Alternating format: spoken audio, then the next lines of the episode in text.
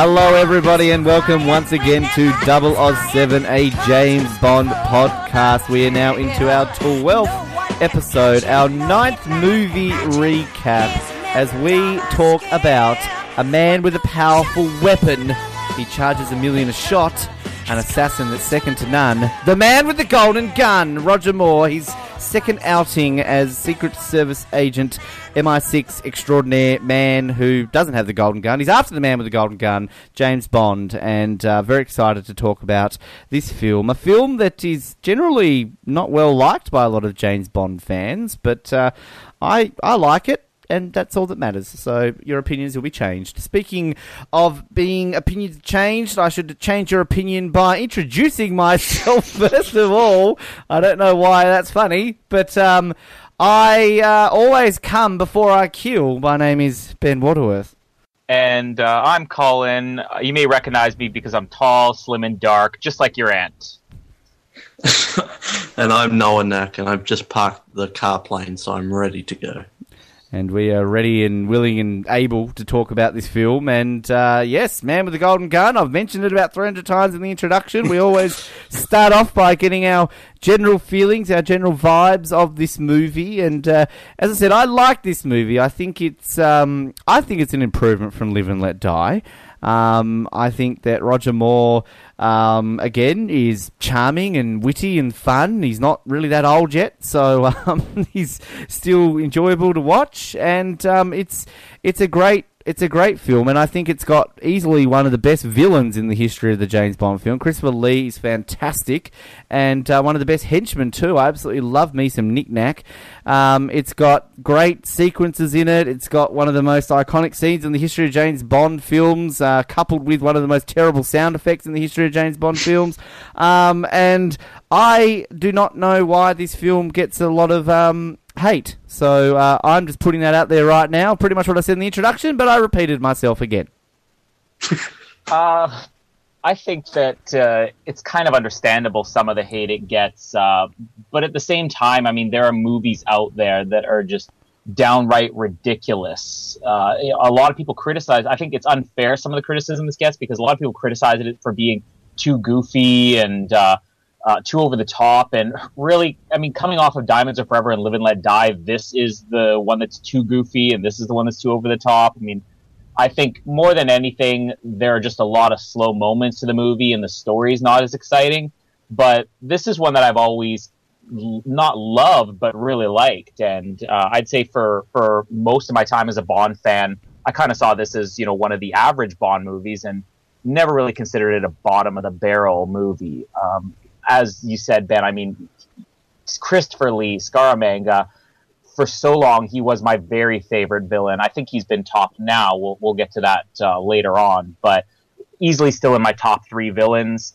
Uh, I would say Nick Nack is easily a top five henchman. Um, considering there are a lot of moments in this movie where they just do kind of play it for laughs. I mean, Nick Nack has never really played for laughs that much. He's very uh, sinister at times. Uh, he's kind of a, a, scary henchman, which we haven't had in a while.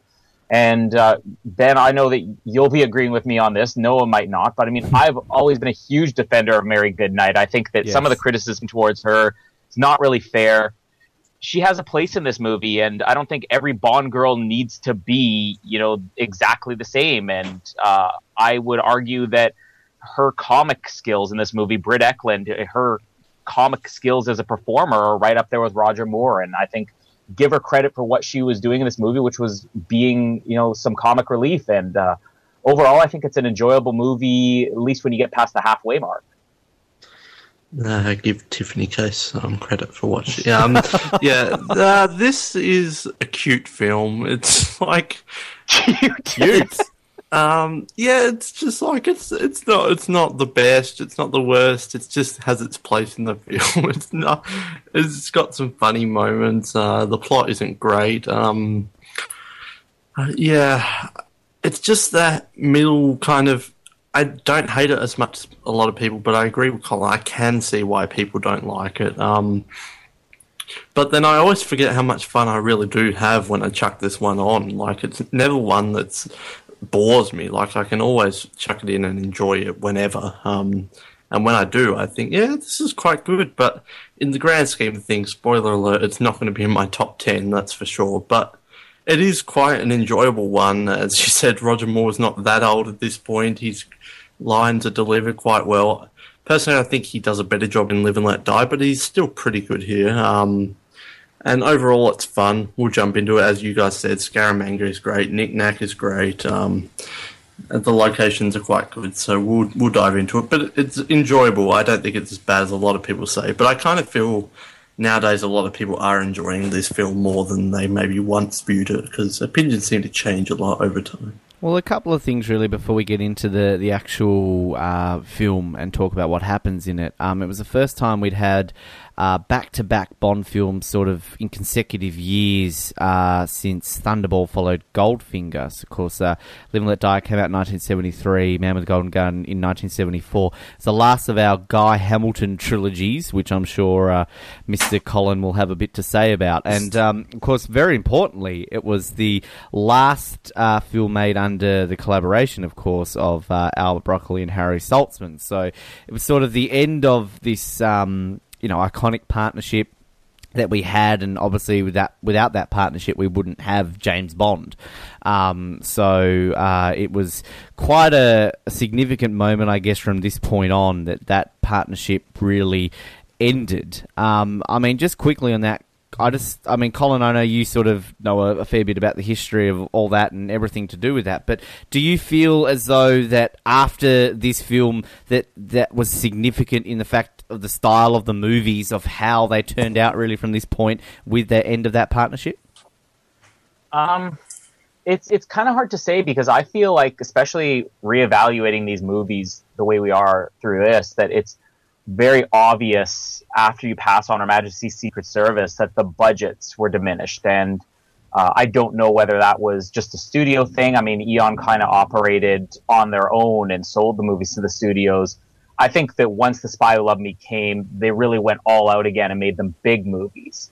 And uh, the main reason for Harry Saltzman stepping down was that he had some financial troubles. So uh, it's too bad that we don't have you know more interviews or even books from Harry Saltzman talking about the incidents that led up to him departing because uh, I would bet that some of his financial troubles may have actually you know led to uh, um, why the budgets were seemingly slashed or the movies looked cheaper during this time period.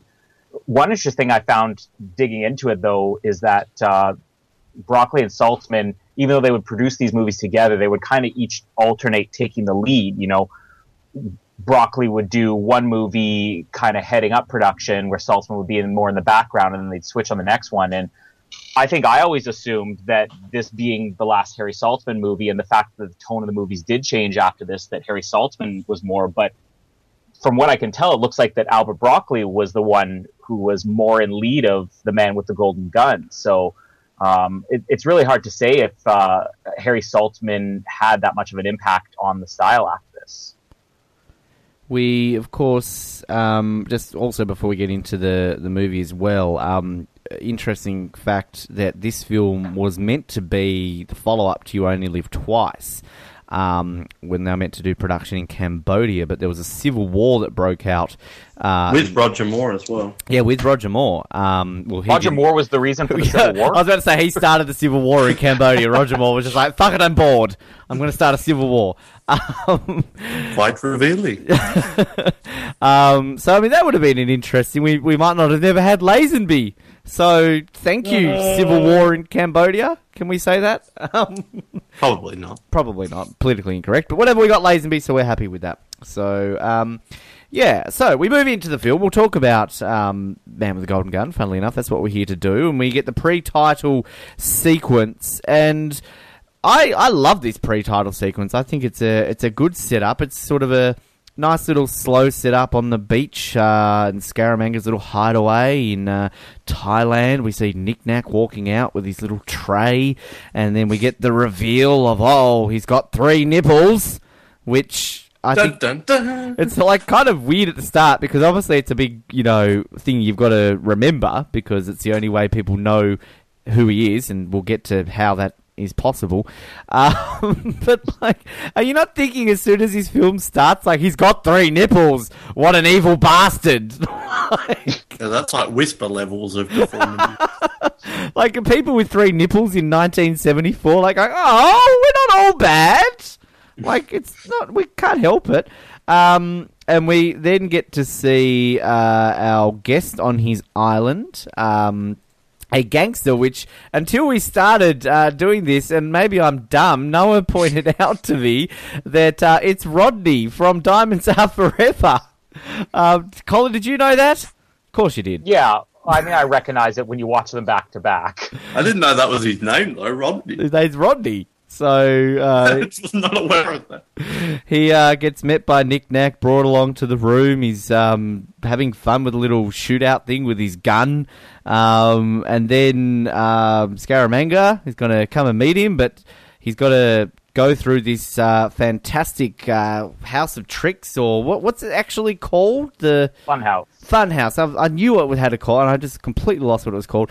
Um, where we see uh, obviously Scaramanga going through it there, and Rodney trying to get to him, shooting the mirror, and the ha ha ha ha ha ha, laughing, and Nick Nack commentating, and we see Al Capone. We see the lovely Western scene with the ding ding ding ding ding ding, ding like the lovely little Western music, and it all sort of um, you know leads up to uh, getting to see Scaramanga's first kill. You know, he's such a good assassin, straight into the head. Rodney's dead, and um, Nick Nack gets very excited. I have to say, this is one of my favourite scenes in the movies when he's sitting on his chair and he's like jumping up and down, clapping. Bouncing. Um, and then after that, we get to see. Uh, once we think we're not going to see James Bond in the uh, opening pre-title scenes for the second time in a row, but no, we see a uh, figure of Roger Moore slash James Bond who is not moving at all. Very unsturdy. yes, very, Must uns- be robotic. very unsturdy ground in um, in Thailand. Uh, before we get to the uh, credits, uh, I I think it's a great opening. Um, I just think it sets it up fantastically. It really sets up Scaramanga and his sort of uh, sadistic ways that he's going to trap people in his funhouse. And um, I mean, funhouse is a fantastic little setup, and um, I I think it's one of the the better opening sequences we've had up to this point. I, I really enjoy it. this is one of those criticisms the movie gets where I don't really think it's fair because the only criticism people ever have for the pre-title scene is that James Bond's not in it. And I mean, as far as I'm concerned, so what? Uh, we have so many pre-title scenes where Bond is in it. Like, look at You Only Live Twice, and it's just completely meaningless because we have maybe three back-to-back scenes that are all really brief and really insignificant, and you know, just there for exposition, basically. And here we have one dedicated scene, which I think is the way that the best pre-title scenes are, where it's just one sequence and it all has kind of its own little contained story. Also, this is one of the ones that really sets up the plot of the movie. So it it operates both as like a, traditional pre-title scene and a perfect setup for the plot. And like you said, it's the best introduction you can get for Scaramanga. Um, it, I'm not bothered by the fact that Bond is in it. I'm not bothered by the sequence itself. It's really fun. And the idea of this sequence is just so fantastic. I mean, you have so many things going on. You get to be introduced to Scaramanga. You get to be introduced to Andrea, his mistress. You get introduced to Nick Nack. You get introduced to his island, his fun house, um, what he does for a living, the golden gun. Uh, you even get this idea of the entire movie. I mean, you have two plots in this movie, really, but the one main one they focus on is that Scaramanga wants competition. He wants people that he can kind of spar with to the death, and that's how he trains himself. And it's it's a really interesting idea that you wouldn't normally think to put into a movie. I mean, they tried it in From Russia with Love, kind of, and I think that it's more successful here than it was in From Russia with Love. So I really like this pre-title scene. I think my only complaint about it is that it kind of hurts the climax of the movie a little bit because it's so similar. But uh, right off the bat, I mean, this is a fun introduction to the movie. It does kind of hurt the climax, but I do love bookends in films and uh, books. like I like that hey, there's that bit from the very beginning and the very end. I think that's cool. Um, and as you summed up, Colin, it, it really introduces most of the main characters of this one. Um, I do love Scaramanga's first line in the film is "Nick Nack, Tabasco." Why? So we get to see Nick Nack carrying a lovely little tray of Tabasco.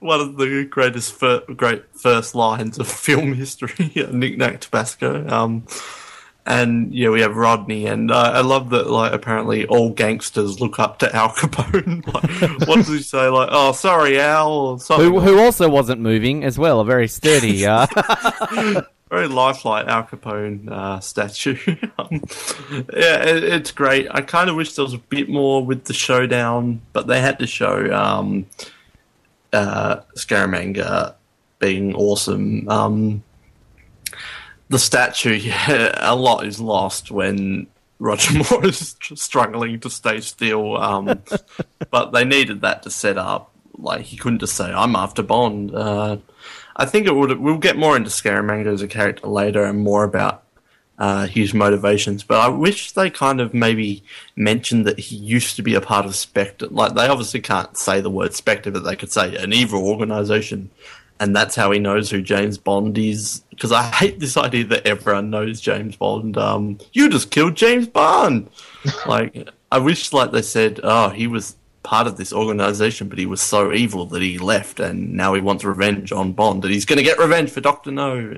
Uh, poor old number four. But uh, yeah, I don't love the pre-titles, but I think it's better than a lot of them. I find it quite similar to Live and Let Die, actually, just the way they set up the film quite well and what the film is going to be about. So yeah, it's pretty good. it's it's interesting about the whole you know set up about how he's part of Spectre and you can't say it and everything because you really just think that again is James Bond who's this secret he's meant to be a secret agent but is he like the most famous secret agent in the world? Everyone knows who he is. Like exactly you said oh my god you killed James Bond and oh he's got a statue of him and like everybody knows who he like he's not very secret. Yeah, that's why I think it would have been good if like they had something in there that they crossed paths in the past or something like that, just to make it a bit less silly. But it's a very minor complaint.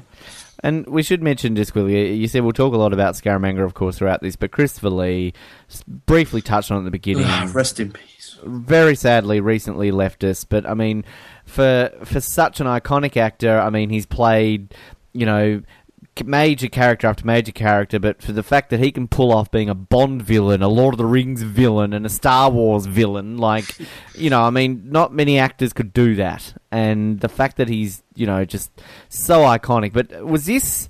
Really his I mean how famous do we know was he coming into Man with the Golden Gun was he he's obviously had a lot of films before this I mean he'd been acting for well over 30 years but was he a fairly well known actor at this point does Well, do either of you know Actually, Yeah. quite famous because of Dracula, which I'm fairly certain came before this. Well, I mean, he did lots of stuff. I remember that when I started watching the Bond movies, um, this was before Lord of the Rings and Star Wars and everything, and I recognize him as the guy from the opening of Gremlins 2. And my mom was uh, telling me as I'm watching this, she's like, this guy was like a huge star because it's not just Dracula he did, but I mean, he kind of broke through in the late 50s and early 60s through Dracula and a bunch of other like uh, um, horror movies. It was kind of a revival of horror movies, you know. And he played Sherlock Holmes. He played the Mummy. Um, I'm not sure if he did Frankenstein as well, but that was kind of his niche. That was what he did. Was that he was the at the time the like the Robert Englund you could say of the time, where you know he's famous. If he's in a horror movie, it increased levels uh, for the interest people would have in it.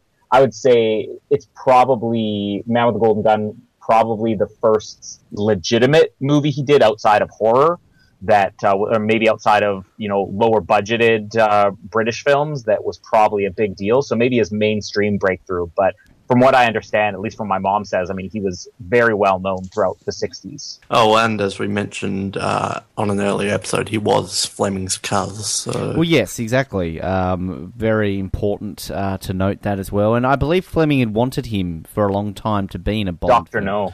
Doctor yeah. No, yeah. Well, see, that, that's why he's getting avenged, like revenge for it. I was supposed to play him.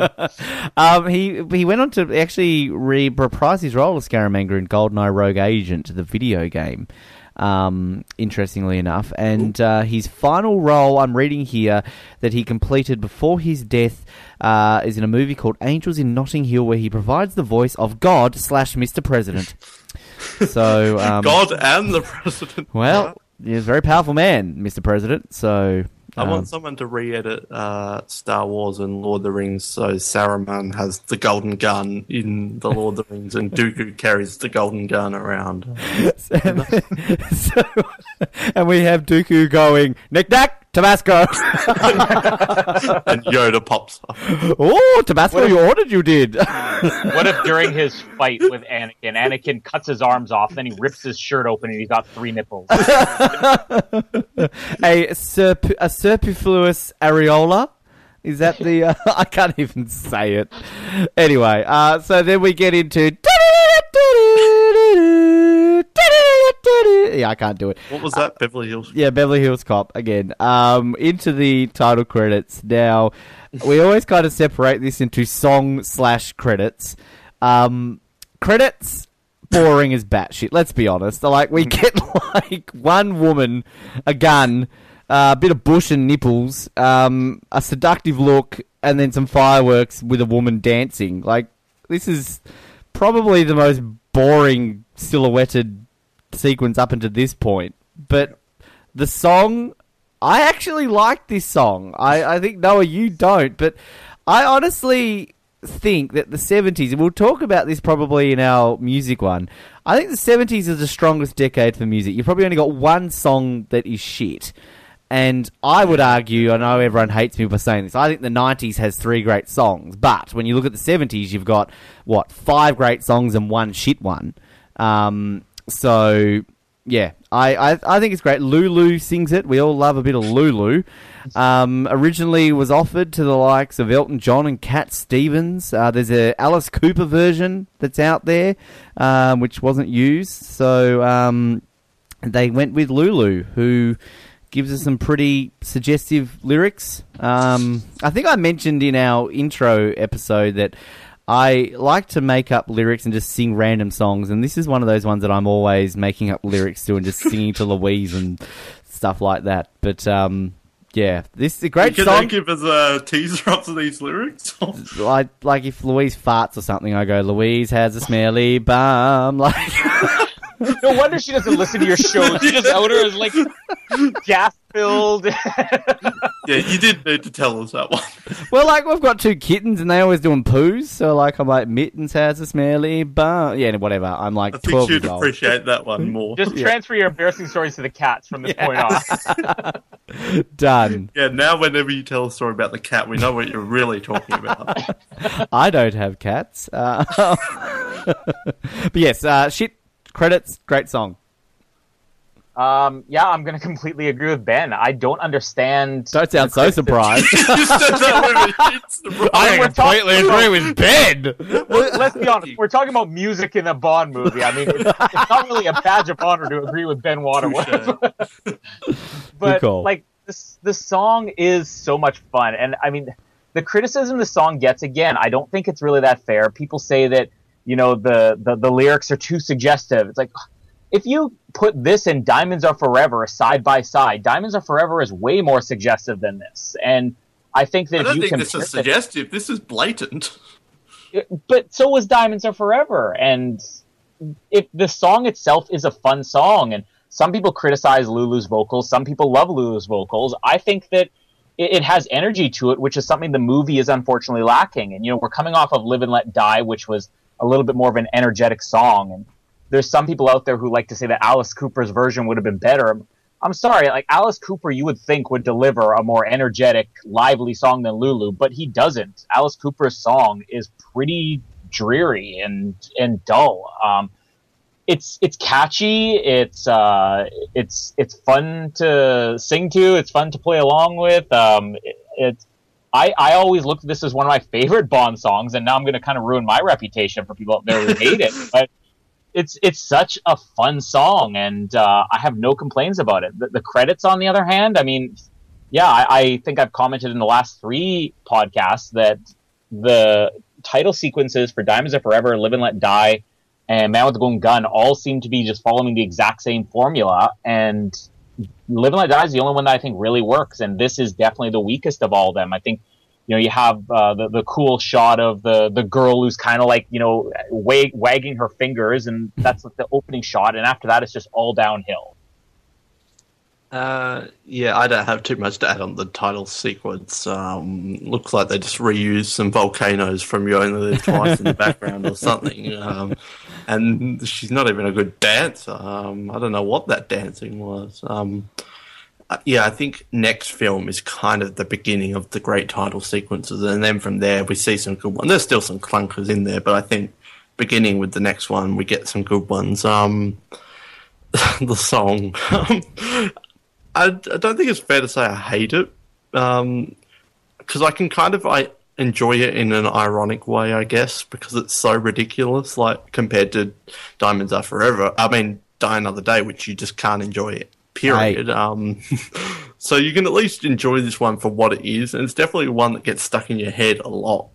Um, and it fits the film quite well. And I'm a fan of Cat Stevens, but I think that would be a terrible Bond theme. Ooh la la la la la, man golden with the gun. He's a man with the golden gun. Like it would be horrible. Yusuf Islam, as he is of course now known. Yeah, um, you said that with such uh, gusto. Well, I used to just, oh, I used to when I work in the music shop, you'd always have people coming up to the counter. Do you have any Cat Stevens? And I'm like, do you mean Yusuf Islam? Ah, sound like the worst employee ever. Well, because we had to file it under use of Islam. Let's not touch that one. Um, Nobody did. They didn't buy it. They were like, who's Yusuf Islam? uh, wasn't wasn't the best commercial decision, was it? No. yeah, and then the Alice Cooper. I'm a fan of Alice Cooper, but I, I agree. The song is not great. It's not bad, but it's not great. Um, so this one is at least fun. I'll give you that. But it's so ridiculous, and she's so ridiculous. Um, like he comes right before he kills. Like The guy who put Diamonds Are Forever as his number one Bond movie is complaining about something being ridiculous in The Man with the Golden Gun. no, that's why I like. That's my positive for the song is that it's ridiculous. Because if it wasn't ridiculous, there's nothing good in here. But I was thinking today, um, we always talk about when they don't have a song, they should just use Goldfinger. And I was thinking, this fits so well for Goldfinger because Scaramanga, he's the man, the man with the golden gun. Didn't know Bob, But wait, Bob Dylan was singing. come. yeah, so I think it fits perfectly for that one. Um, it's not the worst song ever, but it, it is not great. Come on, it's, but it's no die, uh, die another day. Got to put out there, um, Lulu has a connection with another podcast of ours. Noah Groves, I'm going to hand this over to you. Do you know what the connection is? Uh, she was on Eurovision. She won Eurovision. She did. 1969. Not with this song. She won. Uh, no, it wasn't this song. Um, but yeah, she won Eurovision in 1969 with the hit single "Boom Bang-a-Bang." Uh, so, and she Sounds also just as good as this one. and she also performed at the uh, closing ceremony of the 2014 Commonwealth Games in Glasgow. They obviously couldn't find anyone else.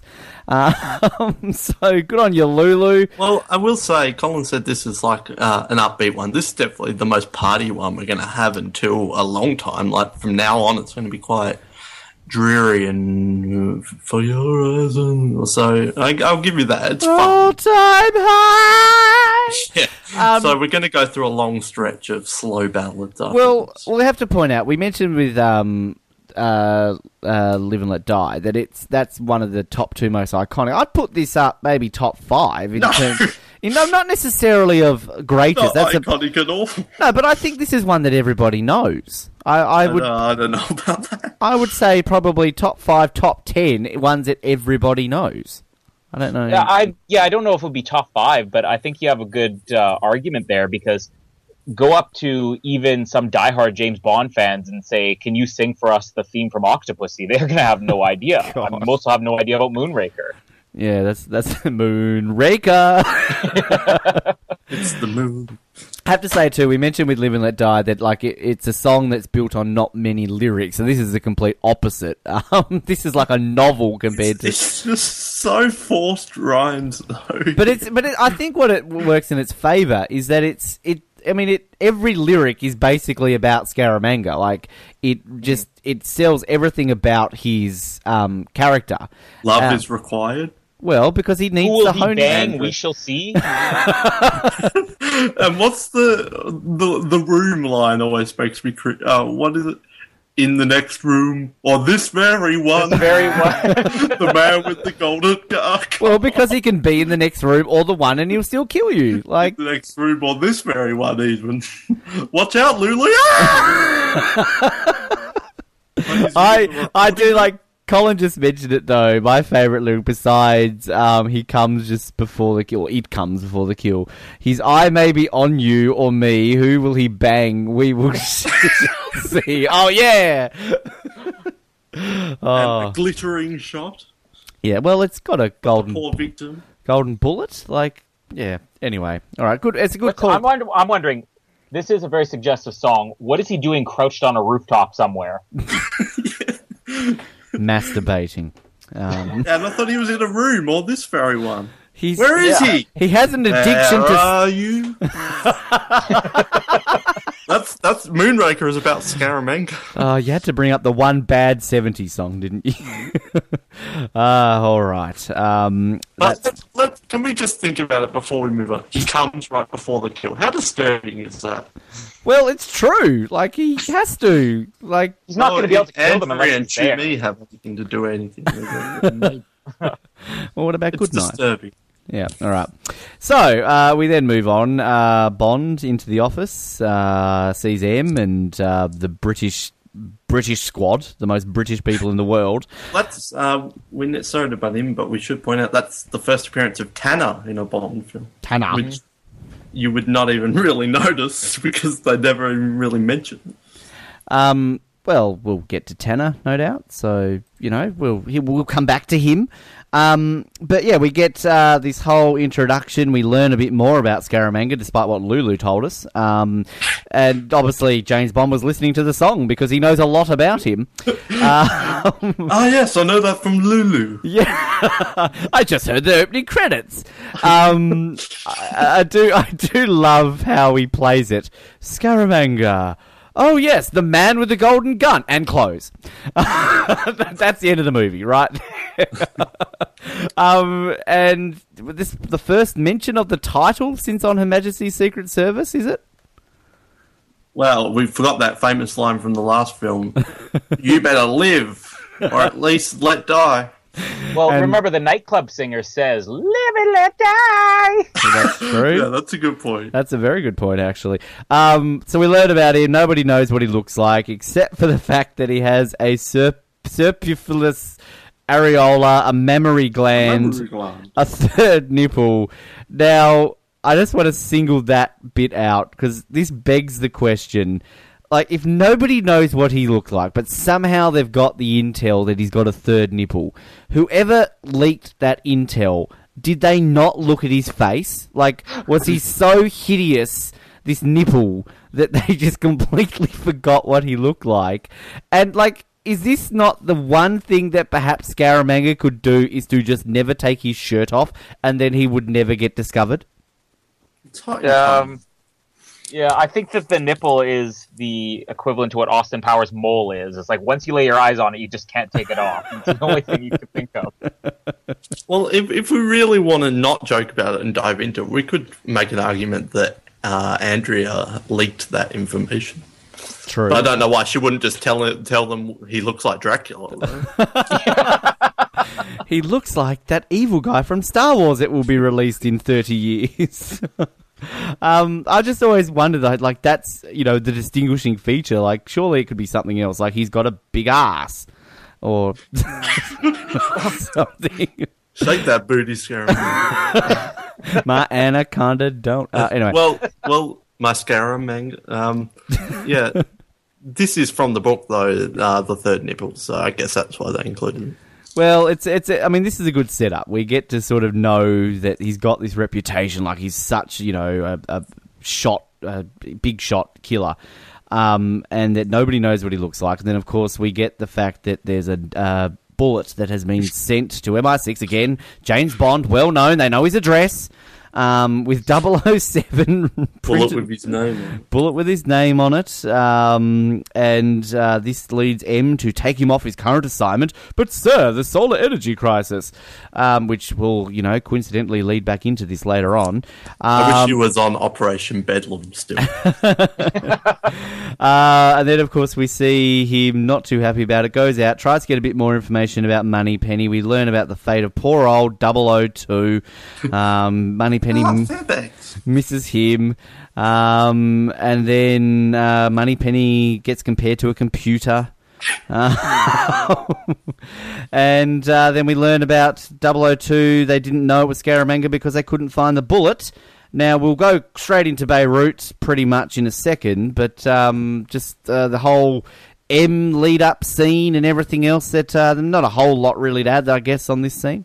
No, I mean my complaint about it. I'm going to have a lot of complaints for the first half of the movie. Is that the it's just not that interesting, and I think one of the other problems here is that they jump so quickly into the story. I mean, we got this great introduction of Scaramanga, and you know it's only a five minute scene, but they found a way to fit everything in there, and there's almost too much exposition in this scene, and I would have rather seen Bond like in the beginning of Live and Let Die. Um, not that we have to see him at home again, but let's get an, a real Bond introduction. Like, uh, you know, Doctor No, he was in a casino from Russia with Love. He was out on a date with Sylvia. Uh, Goldfinger, he was on vacation with Dink. You know, I mean, I just wa- I didn't want them to jump into the mission this quickly, and uh, I think that kind of hurts the movie because this movie gets a lot of criticism for just you know being plotless and dumb but i mean they throw a lot at you in this one scene here and i don't think it really helps the movie I, I just enjoy that it's a return to the classic uh, through the double padded doors and get a mission because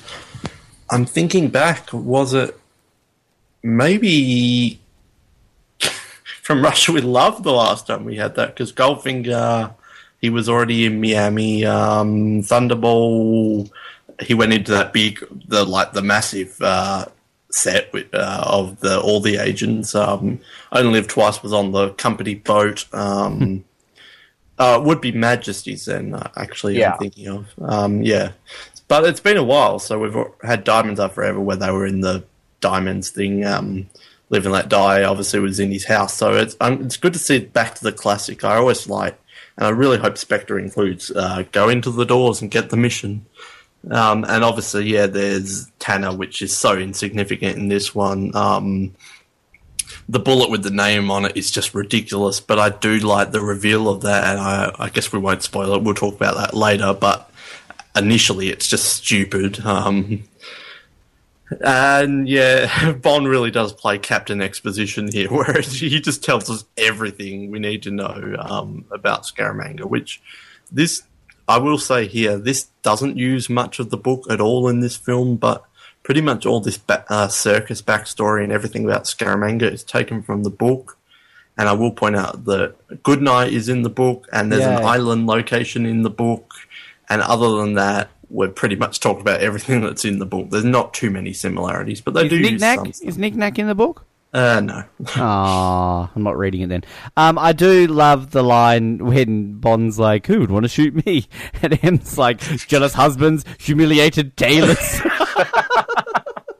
like humiliated tailors. Why? Because he like looks good in a suit. Like I don't get that. Um, don't forget the outraged chefs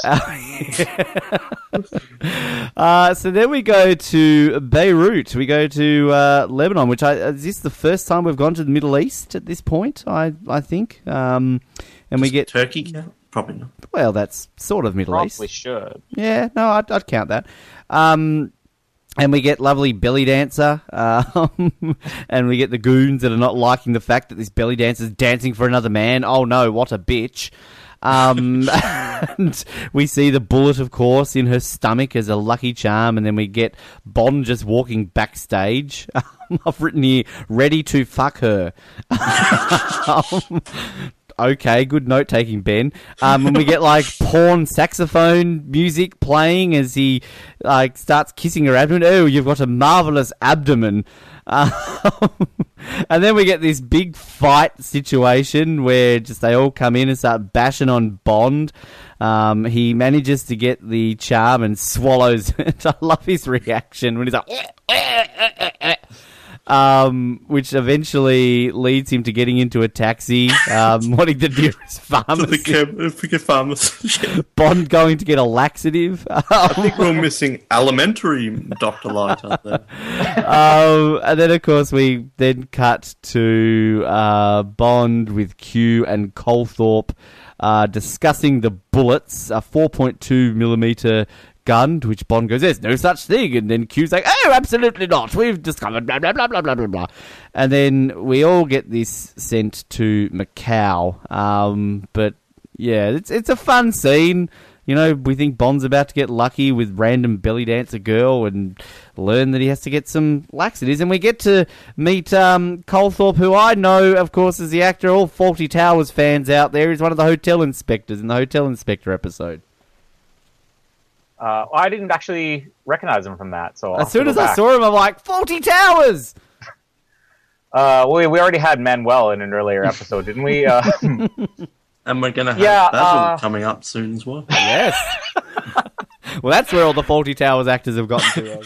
Yeah. Um, yeah, I mean, the scene's okay. The, the fight's very average for a Bond fight. Uh, this is kind of where I don't know if Guy Hamilton coming off of Diamonds Are Forever and Live and Let Die that somebody was telling him we need you to take this more seriously because again it's surprising me that this movie gets criticized as being for over the top and goofy when really it is more serious in, in its tone than the previous two but you still do have those awkward moments. I think this is one of the areas where the movie doesn't work. Um, if you're going to have things like Bond swallowing swallowing a bullet out of a woman's belly and you know needing uh, uh, Imodium from a pharmacy, I mean, you probably should have a goofier movie overall because it just doesn't seem to work for me in this sequence. Uh, I think the funniest part it probably wasn't even really that intentional was where um, you know they first start fighting and the the belly dancer she just screams my perfumes! Like forget that there's three men ready to kill each other. Just you got to worry about your beauty care products. Uh,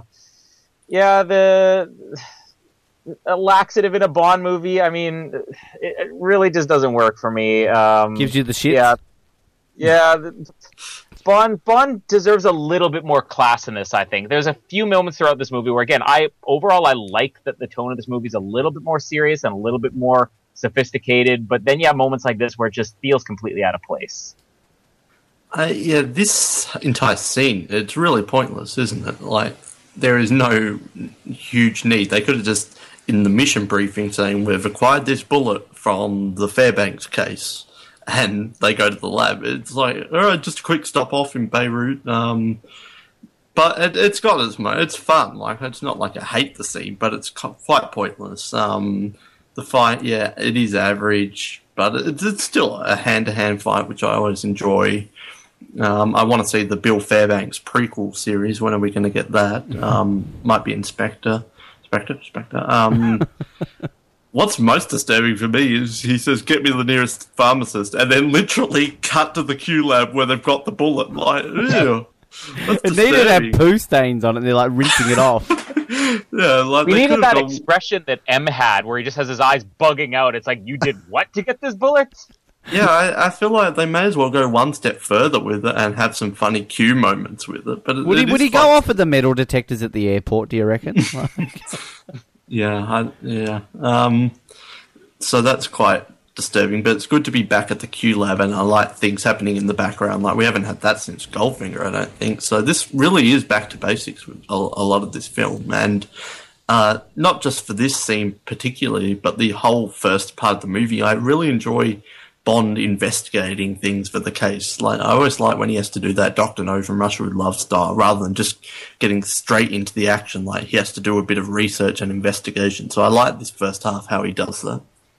Well, then we get in. I'll group a couple of these scenes together, and we can just talk about the key points to it. Um, Bond heads off to Macau. Um, he's there to find Lazar, uh, gunsmith, who helped produce the bullets. Um, we get a lovely interaction between Bond and Lazar's family, um, and I absolutely love the bit where after he gets taken out the back, they start scoffing down their dinner. Like it's almost like you interrupted us eating our dinner. We're going to eat it three times as fast now.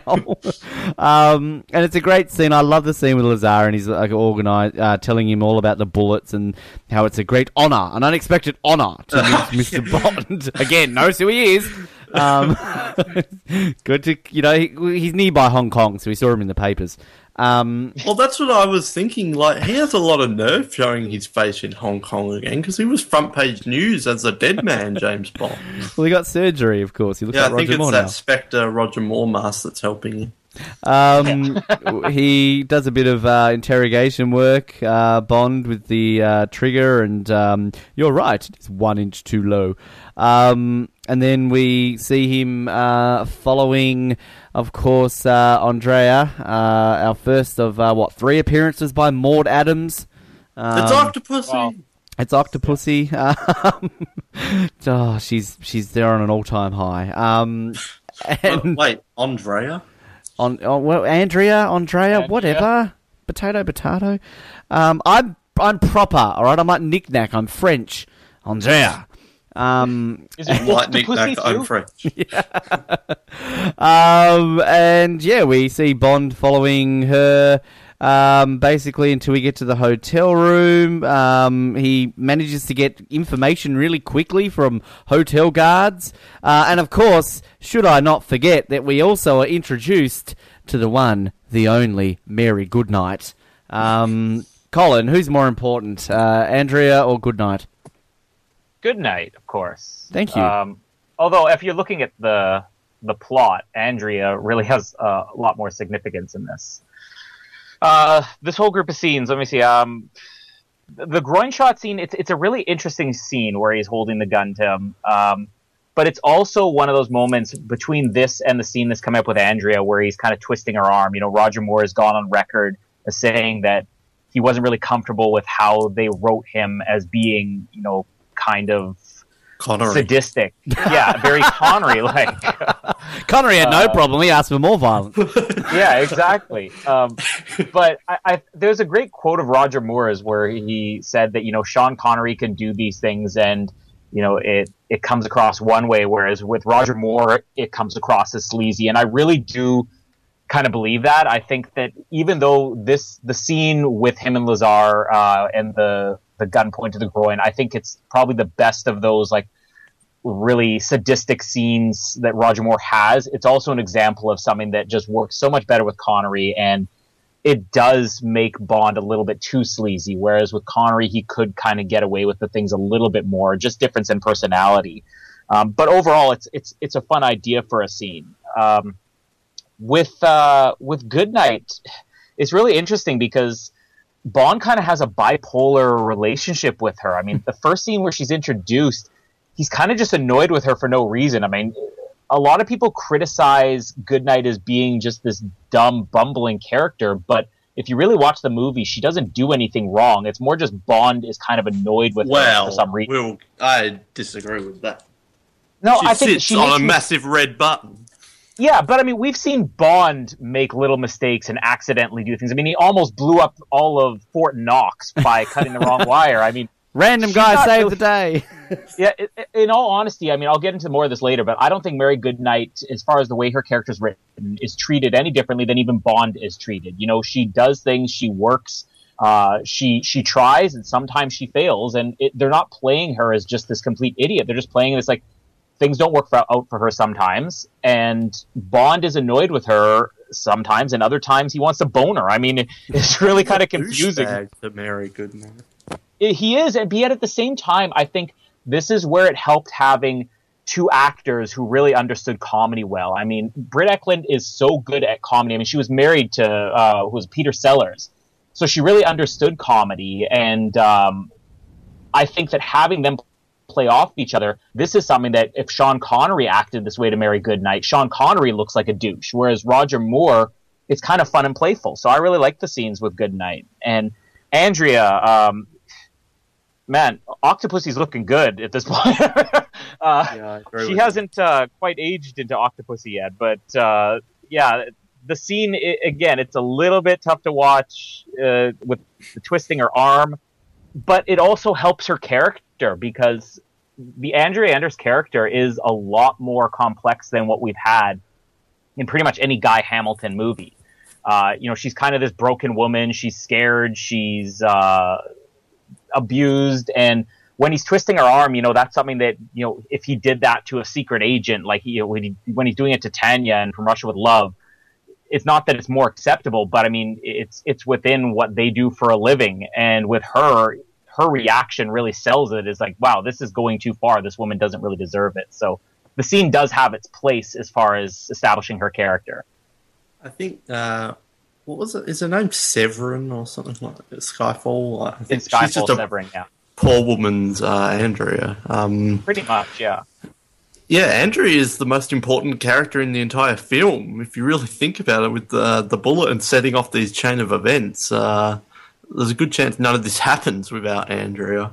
Um, and I know uh, a big complaint you had for Tiffany is she has no purpose in the film, or the plot is the same with her. And Goodnight, you wouldn't say that completely, but a lot of it there is no purpose and the plot could be exactly the same. But you can't say the same for Andrea.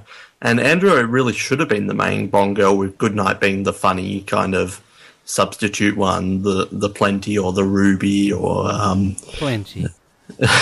yeah. Yeah. let's not let's not go back into that again. Um, look, I'm not the biggest Goodnight fan, but a lot of the positives you guys say is that she's funny, and I agree with that. She is really funny. It makes for some funny moments, but it, sometimes it's so ri- getting into the trunk of the car is just ridiculous. Um, and it's hilariously bad when she opens the car when they're in the air, but we'll get to that. Um, and when she sits on the button, but she does have some funny moments. I love that she keeps getting stood up. Um, and the chemistry is good between those. Uh, good. Um, but yeah, in the grand scheme of things, she's not a great Bond girl, but she has her moments. Um, and Andrea is good. I think she, she's better as Octopussy, but I think the character of Andrea is maybe more interesting. Um, uh, yeah, I, I, I don't understand how you hate Tiffany and like Goodnight, but maybe we shouldn't get into that debate again. Um, in terms of the Macau scene, I do really like that scene because I talked about in From Russia with Love the the building of the world and kind of um, what more uh, what Bond has to go into, and I totally buy this kind of underworld type shady business where a shady tree where uh, there's this guy operating out of Hong Kong who makes guns for criminals, and I think it's just a really well done scene, and then the groin shot and everything there. So I, this is probably one of my favorite scenes. I always like the nighttime, and how good is that Hong Kong version of the Bond theme? I, I fit, think that fits the movie so well. So um, and then Bond's be- beating up Andrea is a little uncomfortable, and then we learn that Scaramanga will be at the Bottoms Up Club, uh, coming before it kills. So, yeah, I Goodnight and Andrea. They're not one of my favorites in the grand scheme of Bond, but they fit with the film. I'll give you that. I have to say, and we've talked a lot about this already um, when it comes to some actors, and we've got plenty to talk about in future films as well. I always have a bit of a gripe with film and TV series when they use same actors and actresses in different roles in the same canon. It annoys me. I'm a suckler for continuity, and it just annoys me. Um, that like I, I, I just like to pretend everything fits into the world where like they use Charles uh, Henderson as the mask for the new Blofeld, and uh, Andrea didn't really die, and she escaped to India and changed her name. I just like to fit everything Yeah. into the continuity, even though it doesn't. Yeah, yeah, and um, what's his name in uh, Living Daylight's villain is then Yeah. Is you know Jack Wade. Jack Wade. um, he's- Well, yeah, absolutely, that's how it This works. is kind of relevant to that, but not really. We should point out that Goodnight is in the novel, but she's actually in a hell of a lot of the James Bond novels as a British secret agent or Bond secretary at one point, um, turned secret agent. So, like, I like that they included that Goodnight didn't meet Bond for the first time in this. They kind of had this history, kind of a nod to the book there. But uh, um, we could have seen Goodnight a bit more in the past. But I do like they included that in there, though. She's no Sylvia, but um, yeah, I, I like yeah, I like how like when you're introduced, it's like automatically like oh they've got a relationship, and Yeah, as it's like it's a Paris Carver. as Collins, That's.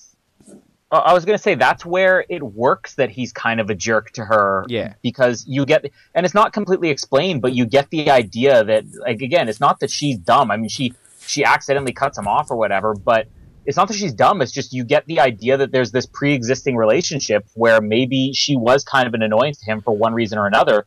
And the fact that you don't get it stated makes it more interesting. Well, you mentioned Paris Carver. All jokes aside, now of course you have that with an Elektra King, and like you, you have these relationships. Which I, again, in the grand scheme of things, I like it when you have it. So, I mean, there's possibilities for prequels and books to be written about, you know, things beforehand. Well, that sort of well, it works for Goodnight because Goodnight is such an insignificant character to the plot that we don't need this introductions or anything like that because she's not relevant to Scaramanga or anything like that. That's what Andrea's character is. So I think it works with Goodnight. It's just she's an agent. She knew Bond. That's it. Bring on some comedy. and she's beautiful. Can we just point out that Britt and, and Andrew? Yeah, both... I would probably put uh, Britt over Maud. Yeah, I would. Britt, Britt she looks Yeah, great. Not like we're Tina. ranking women off looks. we are. But um, no, I think yeah. And as Colin mentioned, married to uh, Peter Sellers, and I'm just seeing he was in "I'm a Celebrity, Get Me Out of Here," and uh, also appeared in Fantasy Island. I'm a long way there. Uh, Fantasy Island, of course, alongside Nick Nack. Uh, I, I, Forget that she was she was the female lead to Christopher Lee in The Wicker Man like a year before this. well, there you go. See, there's so many connections, and of course, Peter Sellers appeared in Casino Royale, the Yeah. funny version, not the Daniel Craig. I version. have seen The Wicker Man, but I did not realise Britt Ekland was it. The Nicolas Cage version. Lee.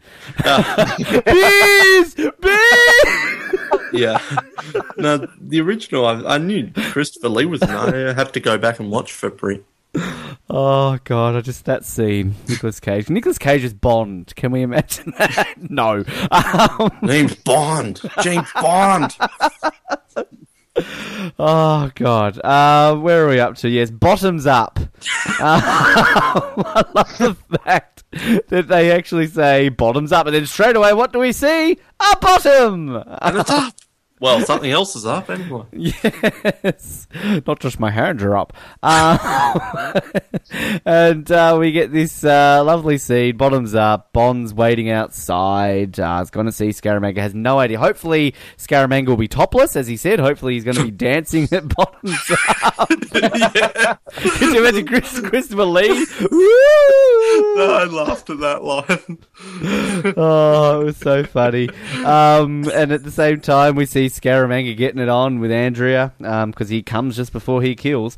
Um, and yeah, waiting outside, uh, bottoms up, Bond waiting, waiting, and uh, we see Scaramanga behind. Oh, he's going to shoot Bond, and we see the gunshot. And of course, he's not shooting uh, Bond. He's shooting the solar solar. Gibson. What's his name? Gibson. Gibson, thank you. Um, I'm doing well in my notes here. I've actually written here Gibson shot, um, so I just wasn't Yes. reading my thing. Um, and he, of course, we find out has a Solex agitator. Um, and we also get introduced uh, to somebody who I know Noah apparently likes, Lieutenant Hip, um, who is uh, posing as a cop, basically. Um, and then we get this long drawn out scene on the boat and uh, taken out to is it the Queen Elizabeth? Is that what the name of the boat? Yeah. Yeah. HMS Elizabeth. HMS Elizabeth, and of course Bond is uh, getting a bit nervous here. What's going on? But we find out this is all just uh, MI6 basically hanging out in this boat with the set. Everything's bent, and they're trying to put like flat floors and everything else there. And, M and Q decided to show up to Hong Kong. Yep, why not? They're bored. Um, got to make sure that the press is all controlled, so nobody recognises him from uh, uh, from uh, You Only Live Twice. So uh, yeah, and then we learn about the Solex agitator and this sort of pointless plot to the movie. Um, not too sure. Um, and yeah, this whole situation and how it all plays out.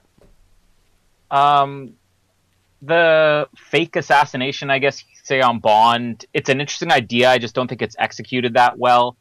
I would have liked a lot more shots of Scaramanga. Maybe like start it with Scaramanga setting up his gun, and you know, uh, more from his perspective, because I don't think it really plays well that he was ever going to kill, even try to kill Bond. The idea of Lieutenant Hip, uh, again, it's an interesting idea. They do this in a lot of the movies, but I mean, for one thing, he is the most poorly dubbed actor I have ever seen. His lips never match what he's saying. And secondly, I'll get into more later, is how he's probably the worst secret agent in history. Uh, so I'm not really a big fan of his, but I like, you know, the, the Sunken Queen Elizabeth. It's a very cool idea, and this was one of those things where they saw a location and they're like, we have to use this. So they started filming before they really had a script, and you know, does it really make sense in the movie? No, but it's one of the only interesting things I think early on. One of my complaints about this movie, I'll get into more later, is that we don't really get to see anything interesting for the first half of the movie. Most of the locations are very bland. You know, the the street where um, the uh, Gibson's shot on, you know, it's just kind of a random street, and we could have seen something bigger. And having this sunken ship and that there's a secret base inside, that's an interesting idea that this movie could have used more of in the first half. I don't know why. I mean, M being there, he probably could have just picked up a phone and called, but why Q is there, I really don't understand. Because Q's at a briefing. I mean, this is a guy who builds gadgets, so why is he there at their intelligence briefing?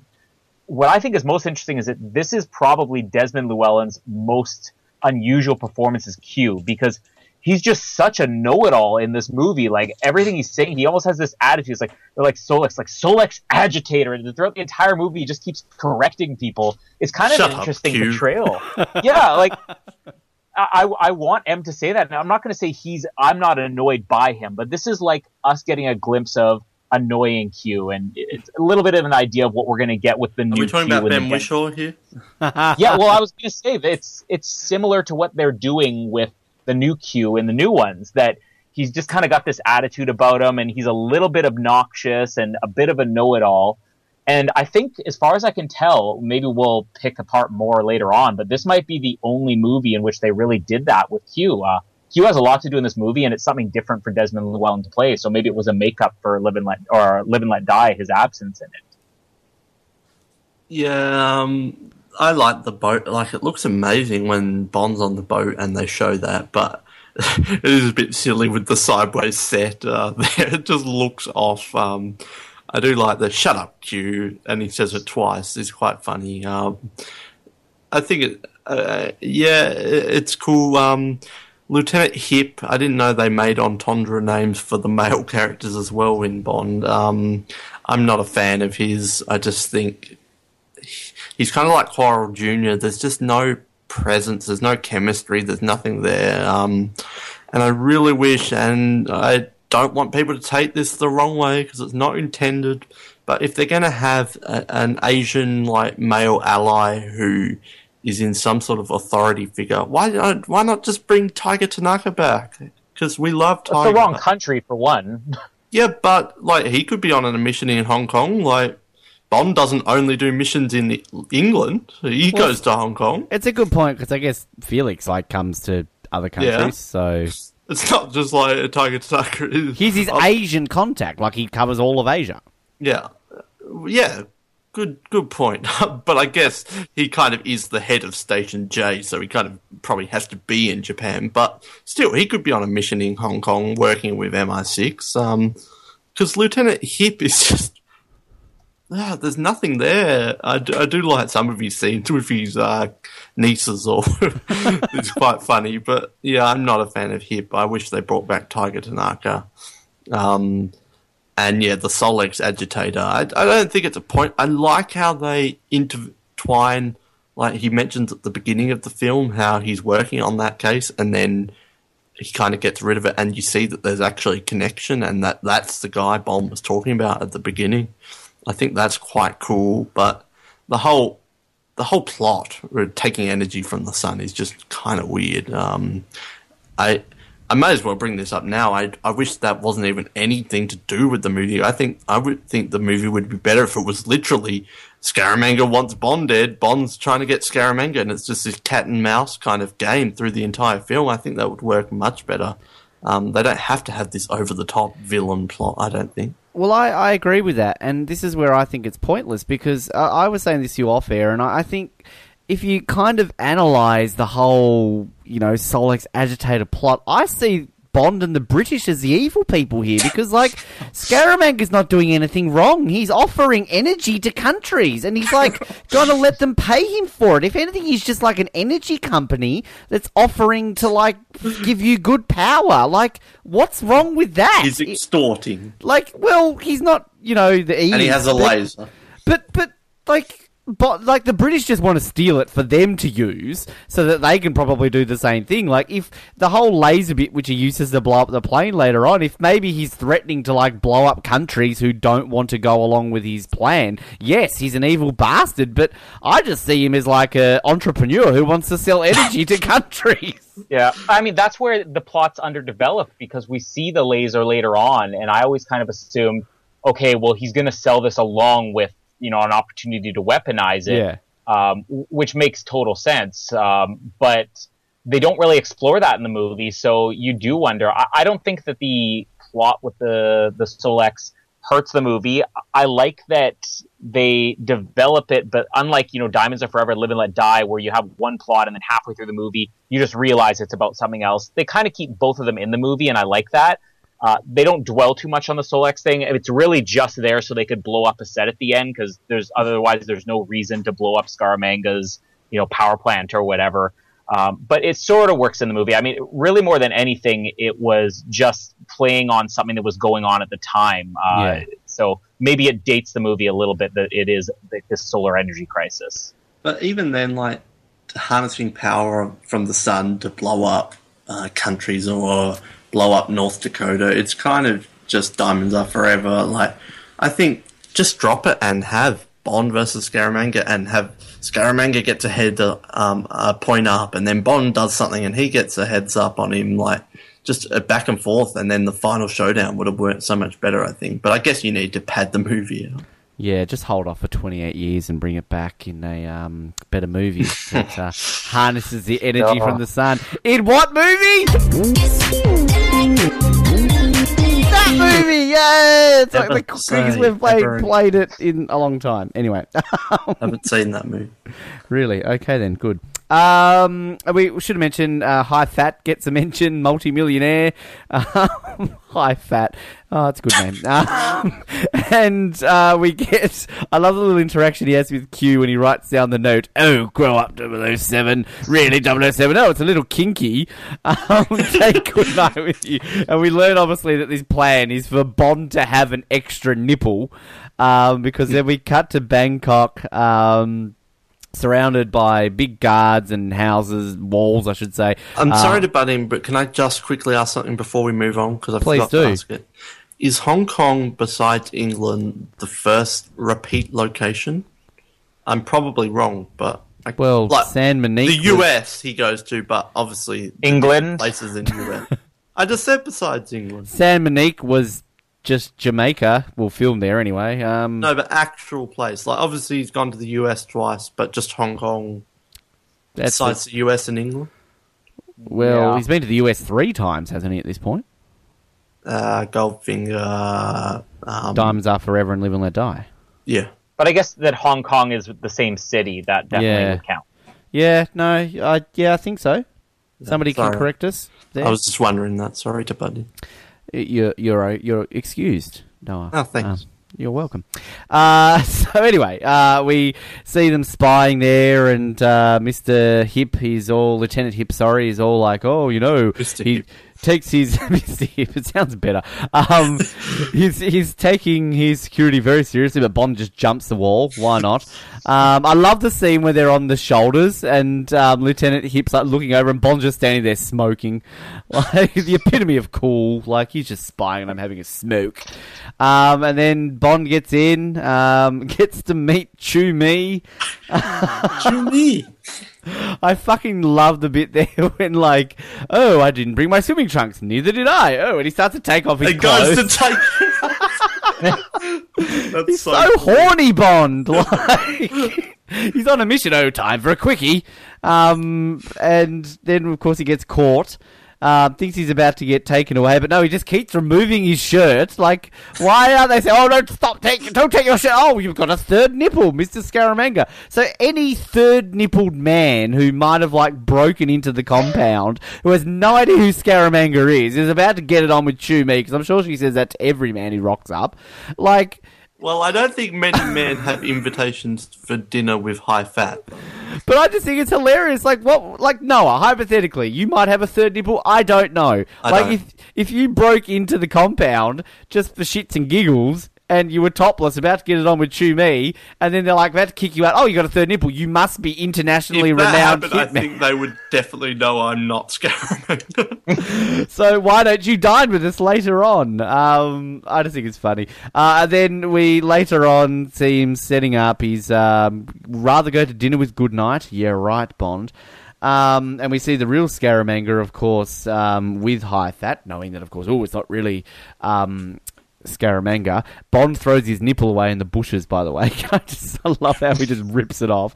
Um, and then he gets a lift back to the compound with um, Lieutenant Hip's nieces in the background. Now, am I the only one here thinking about fuck you and fuck me from the Austin Powers movies at this point? It's two schoolgirls in the back. I'm Never mind. surprised they didn't give them like funny names. Actually. I, I think I, I like them. Am I the only one who likes them? Oh, and- I'll get to them. and can I just point out now, I'm not a huge expert on Asian languages, but they say ni hao ma, which I believe I believe is Chinese or Mandarin.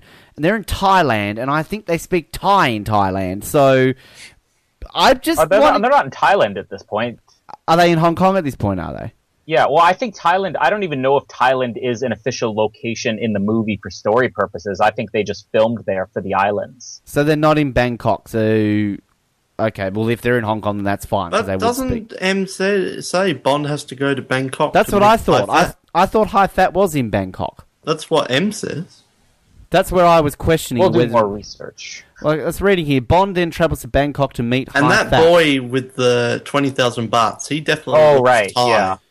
Yeah, and okay, okay. So I'm not okay. But see Bangkok, but I want to put that question out there to our listeners. But we 'cause, don't see him go. It's just like, all right, now we're at the mansion. Again, I don't know, but I'm pretty sure Ni Hao Ma is like Mandarin or Cantonese. Yeah, Ni Hao is Chinese, but I'm not sure if you add a ma, it doesn't change. Uh, yeah, and they're in Bangkok, so maybe they're just Chinese speakers in Bangkok. Whatever. Just putting it out there, being a bit anal there. Well, we Um, have no idea where we are Again, at the moment. I just said I don't know anything about Asian languages, but whatever. So uh, Bond comes in. He going through um, Grizzy Land. Is that what he says? Like, oh, Grizzly. Land. Grizzly Land. Um, it gets into a sumo fight, gets knocked out after putting an atomic wedgie on one of the uh, sumo people. Nick Nack's about to kill him. Not here, because Bond's about to go to school. And I'll stop there because I think that deserves Nick a Nack stabbed him. this would be the end of the film, and then Scaramanga wins. But like The end of the franchise. This is- this is like maybe one bit which I'm just like, what? Like I know Bond films are known for like, oh, there he's about to kill Bond. No, wait, let's drag this on a little bit. Well, But he it, says him to fucking what? Why? is it Hai Fat that tells him to go to school? I'm blanking. I not. I think it's think High so, Fat. I think it is. So it would make sense if it was Scaramanga because Scaramanga wants to kill him in a fair match. But with Hai Fat, like, why wouldn't he want him killed? He knows it's not Scaramanga. well, I don't want to get ahead because again, we need to talk about this whole martial arts thing like separately. But like, Yeah. this is just my biggest like, what the hell moment of this film. Why the hell? Do you then send him to this martial arts thing when Nick Nack right then had had him skewered? You could have had Bond for dinner. Yeah. Yeah, there there is nothing about this whole sequence of events that makes any sense. Um, this is, I think, the lowest point of the movie. Not just because, as you're saying, the plot hole of no, let's not kill him, let's send him away and hope he doesn't wake up and go to a school where there's no guns and no pitchforks and tridents and let's kill him there somehow. They don't even say they're going to kill him there. Like maybe they just wanted to teach him, you know, a little bit of martial arts. Who knows? Um, the problem I have with this has more to do with the fact that like people talk about how Mary Goodnight is just dumb and bubbling throughout the entire movie. Bond it looks la- that way here too. I mean, he has this brilliant idea that he's going to assume the identity of Scaramanga, and you think for one scene it works, only to find out in the next scene that they never bought it. So why do this in the first place? Like I, this is another one of those moments where I would have rather they just left these scenes out and let the plot kind of unfold on its own. Like we don't need to see Bond pretending to be Scaramanga, especially considering in the very next scene you find out they never believed he was Scaramanga, and then they want to maybe kill him, but they're not really going to kill him. They're going to send him somewhere else where we're not sure what their motives are. I mean, it just completely falls apart here. And I have to mention, we have had two wedgies in three movies. This is the problem with Guy Hamilton. I mean, every bit of class has been stripped from Bond at this point. I point. think he had a bad experience in high school. Yeah. Bond really just oh, he- he- Bond's not coming across as classy or dignified anymore. I think it's just a problem with this movie. Um, I think they also mentioned this. I'm pretty sure they mentioned it as a karate school too, which bit of a problem. Um, karate is very much a Japanese martial art. I don't know why. Like, I think this is again one of those things where people's not ignorance is in like you know a, a bad way, but just the fact that they didn't know much about cultures is kind of showing because, as you said, they're speaking Chinese in Thailand and they have a Japanese martial arts school where really that martial art is not that popular. And then the whole fight scene is just pointless. I mean, we get a little bit of a display. You think we're here at a martial arts school, we're going to get this great fight scene, and Bond just kicks a guy in the face, and that's it. And the the two nieces come in later, and they kind of make quick work of these guys. But again, we're not really even seeing good fight scenes. I think they're trying to play up on what was popular at the time. You know, with the Bruce Lee really brought in the kung fu movies. You know, he died a year before this, and uh, I just I don't understand Hip either. Like I, I complained earlier on that Hip was a really bad secret agent. Why is he driving Bond around while doing carpooling? Why is he talking about this secret mission in front of his nieces? I mean, does this guy have nothing better he can do than just run carpools? I mean, he's he's the worst secret agent ever. I'm putting that out there. He's a busy man. Like, Yeah, he's doing a favour for his brother, looking up after his nieces. Um, he's not in Bangkok often, so um, with his Chinese nieces. uh, I'm all over Asia at this point. Yeah, I like the Hai Fat mansion scene. I I talked about developing this world with Lazar and his gun shop. Um, I kind of wish we got to know more about Hai Fat, like this criminal millionaire in Thailand mastermind guy. Like he's really not in much, and I think he would have made it for a great secondary villain. But uh, he he really isn't developed that much, which is a shame because they were starting to get into this criminal business stuff, which I guess they explored that last film as well, and even in Diamonds Are Forever. But I enjoyed like the the Asian criminal entrepreneur, but he's really just not much in there. Um, I like Chew Mee, Nikki Van der Zyl, um, but it's it's quite ridiculous. Chew Mee, like, but Could have been a- lick me, could have been a lot of things. do me. do me, yeah. I like do me. I think that would have worked better. Do me, um, I'm do me. yeah, I like that one. Named Uh, after your mother, perhaps. Uh, okay. Um, uh, the, I like the reveal that Scaramanga is there, and Hai Fat's just uh, channeling his inner David Somerset um, to try out his character acting of, "Oh, you're Scaramanga." I like that. Um, but it is kind of bizarre as they've got Bond there, they've trapped him right now. Why do they have to lure him to dinner? Um, Hip's nieces in the car. I might as well talk about them now. I love the nieces. A, a lot of that is criticized that they're really good at karate, which we'll get to, or kung fu or whatever. But I think it's hilarious, and I think even though they don't even speak English once, I think they're so funny throughout the film. Um, and then we had Bond pretending to be a statue. Then we have Nick Nack pretending to be a statue. I love that there's just sumos waiting there to, to fight him. It's kind of very You Only Live Twice, where it's just henchmen everywhere. There's just these sumos. And Bond doesn't even think of them as henchmen. He just, oh, hello, good day to you. That's a fight with sumos. oh, hi, gozaimasu. um, yeah, he really should have got the disguise. He uh, the new Thai disguise for this film. Um, Ni hao ma. Um, and you already touched on the take him to school. Like it's they could have got him. I think it makes sense if Scaramanga says that because Scaramanga wants to fight him in a duel, but for Hai Fat to say that, it's just random. Um, but yeah, all all this is just nothing brilliant, but it's all fun scenes leading up to the uh, the final battle and the Solex plot. Yeah, we then get into just yeah. Colin touched on a lot of it, but like just this whole fighting situation school. He's in a school, like he doesn't learn anything. He's just sitting there, and it's like, hey, come and like bash. I, I do have to say, I love the like, uh, is it a mandolin like playing the theme, the ding ding ding ding ding ding ding. Like I like how that works. And you mentioned last episode, Noah, about the use of "Live and Let Die" theme in the movie. I, I like how they use the Man with the Golden Gun theme. Mm, I think it could have been oh. used more though. Oh wow! I completely disagree. I think that Yeah, there we go. Back to normal. yeah, like all they do in the movie, like there is almost no score in this movie outside of just playing the man with the golden gun theme. And I think it's one of those themes that works better if it's sped up and it's used as an action theme. And most of the time they kind of just play it really slow. Even in action scenes, it seems to be played too slow for me. I mean, it should be mentioned that it's not really John Barry's fault that this score didn't really work because he was given only three weeks to score the movie and obviously had no ideas other than, well, let's just rework the theme. We well, yeah, I I I see your point. I'll, I'll I think they a needed a rocky up guitar for the car chase. That would have worked. Sounds like a porno. Um, then we get this, yeah, the whole fight. scene. I do love the bit though when Bond's in that fight and he just kicks that person. Like, I just, I, Judo. l- I love it. Yeah, judo chop. Um, and then we get just keep going, and then for some reason Bond just jumps out of the wall, like, like he's kicking people's asses. And then he's just like, "Oh, I'm just going to leave." And then they all start running after him. Like, well, you could have killed him before with a fork, but no, we've just got to all send everybody after you. Then we get the kick-ass nieces, as you touched on there, Noah.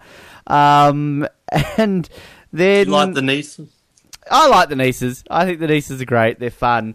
Uh, the whole point I hate about this whole scene, you're talking about Lieutenant Hip being a useless agent. Why does he drive off and leave Bond? Exactly. Like, he had so much time to get him, and Bond doesn't even care. Like, why isn't Bond like going Hip? Like, like bloody J.W. Pepper is more reliable in this movie than Lieutenant Hip, and that's saying something. I want to stop there because I I need to keep the next bit separate for just the scene that I fucking love, but. Just this whole annoys me. The Lieutenant Hip driving off in this whole scene. You've touched on how pointless it is, but I just think that this whole sequence is, could just be removed from the entire movie. There's a lot of sequences to removed. I mean, like I said, there was no purpose to Bond posing as Scaramanga. There was no purpose to him being captured and almost killed by Nick Nack. There's really no purpose to the whole martial arts school. And Hip is there only to rescue Bond. And as soon as he finds Bond, he drives off without him. And his nieces are yelling from the back, like, no, no, he's back there still. it's too late. He's done for. Yeah, I want Let's the worry about ourselves. translation for what they're saying. Yeah. Where was the subtitles for that? Um, Yeah. I I just don't. Oh, I would like the nieces more if any of these scenes made sense. And it's just one of those things where you everything's happening so fast in the movie at this point, and none of it really is logical that it's just so hard to enjoy it. Um, and I think I was able to ignore it more when I was younger, but now you know that we're sitting down and we're analyzing these movies, it really just kind of spoils the story at this point because they've left the story on the back burner. We were talking about how they did a good job of setting it up early on, you know, maybe a little bit too quick and everything. And that we were getting to see Bond investigating things. Like Bond is just being thrown in from one pointless sequence into another at this point. I don't even think the fight scenes are that good here. Um, they're trying to play up again on the whole fad at the time that martial arts movies were becoming popular outside of Asia, and they just give us a really crappy martial arts scene. Um, I think they probably just could have hired maybe go out and just pay a little bit of extra money and get the choreographers from Enter the Dragon and do something proper here.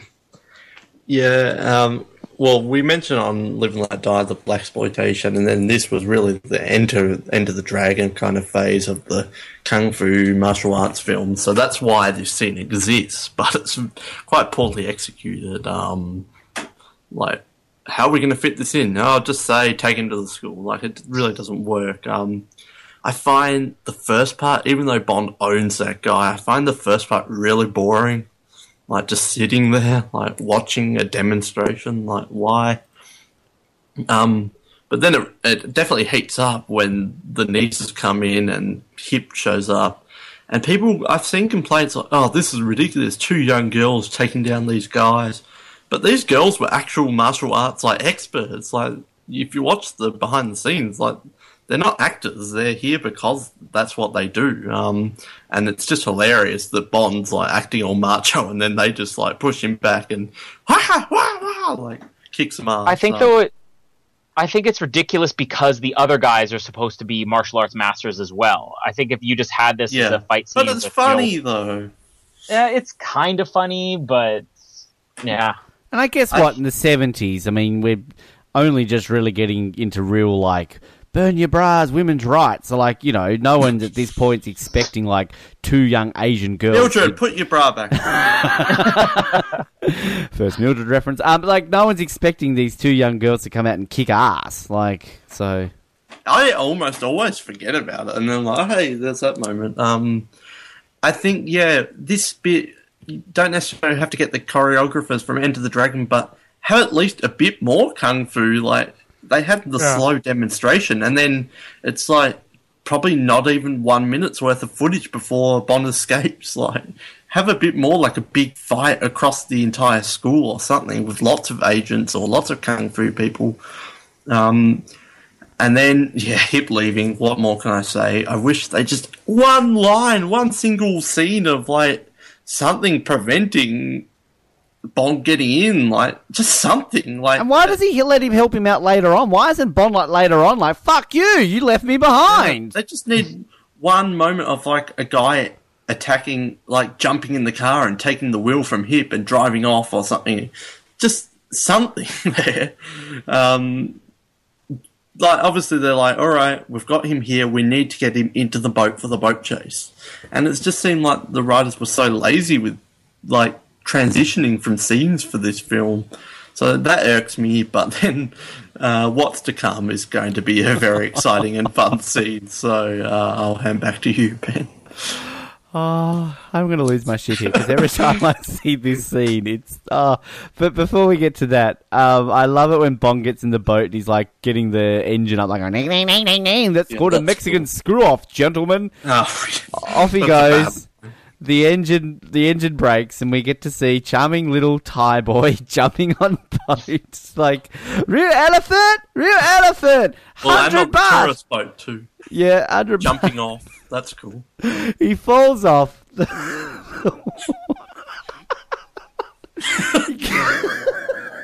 gets on the boat with Bond. he's just like he's he's trying to sell her the elephant, and Bond's just looking at him like, "What the fuck?" So you are very handsome, Mister. Twenty baht, twenty baht, elephant, real elephant. I just love the way Moore delivers a line. Like he just does it so perfectly.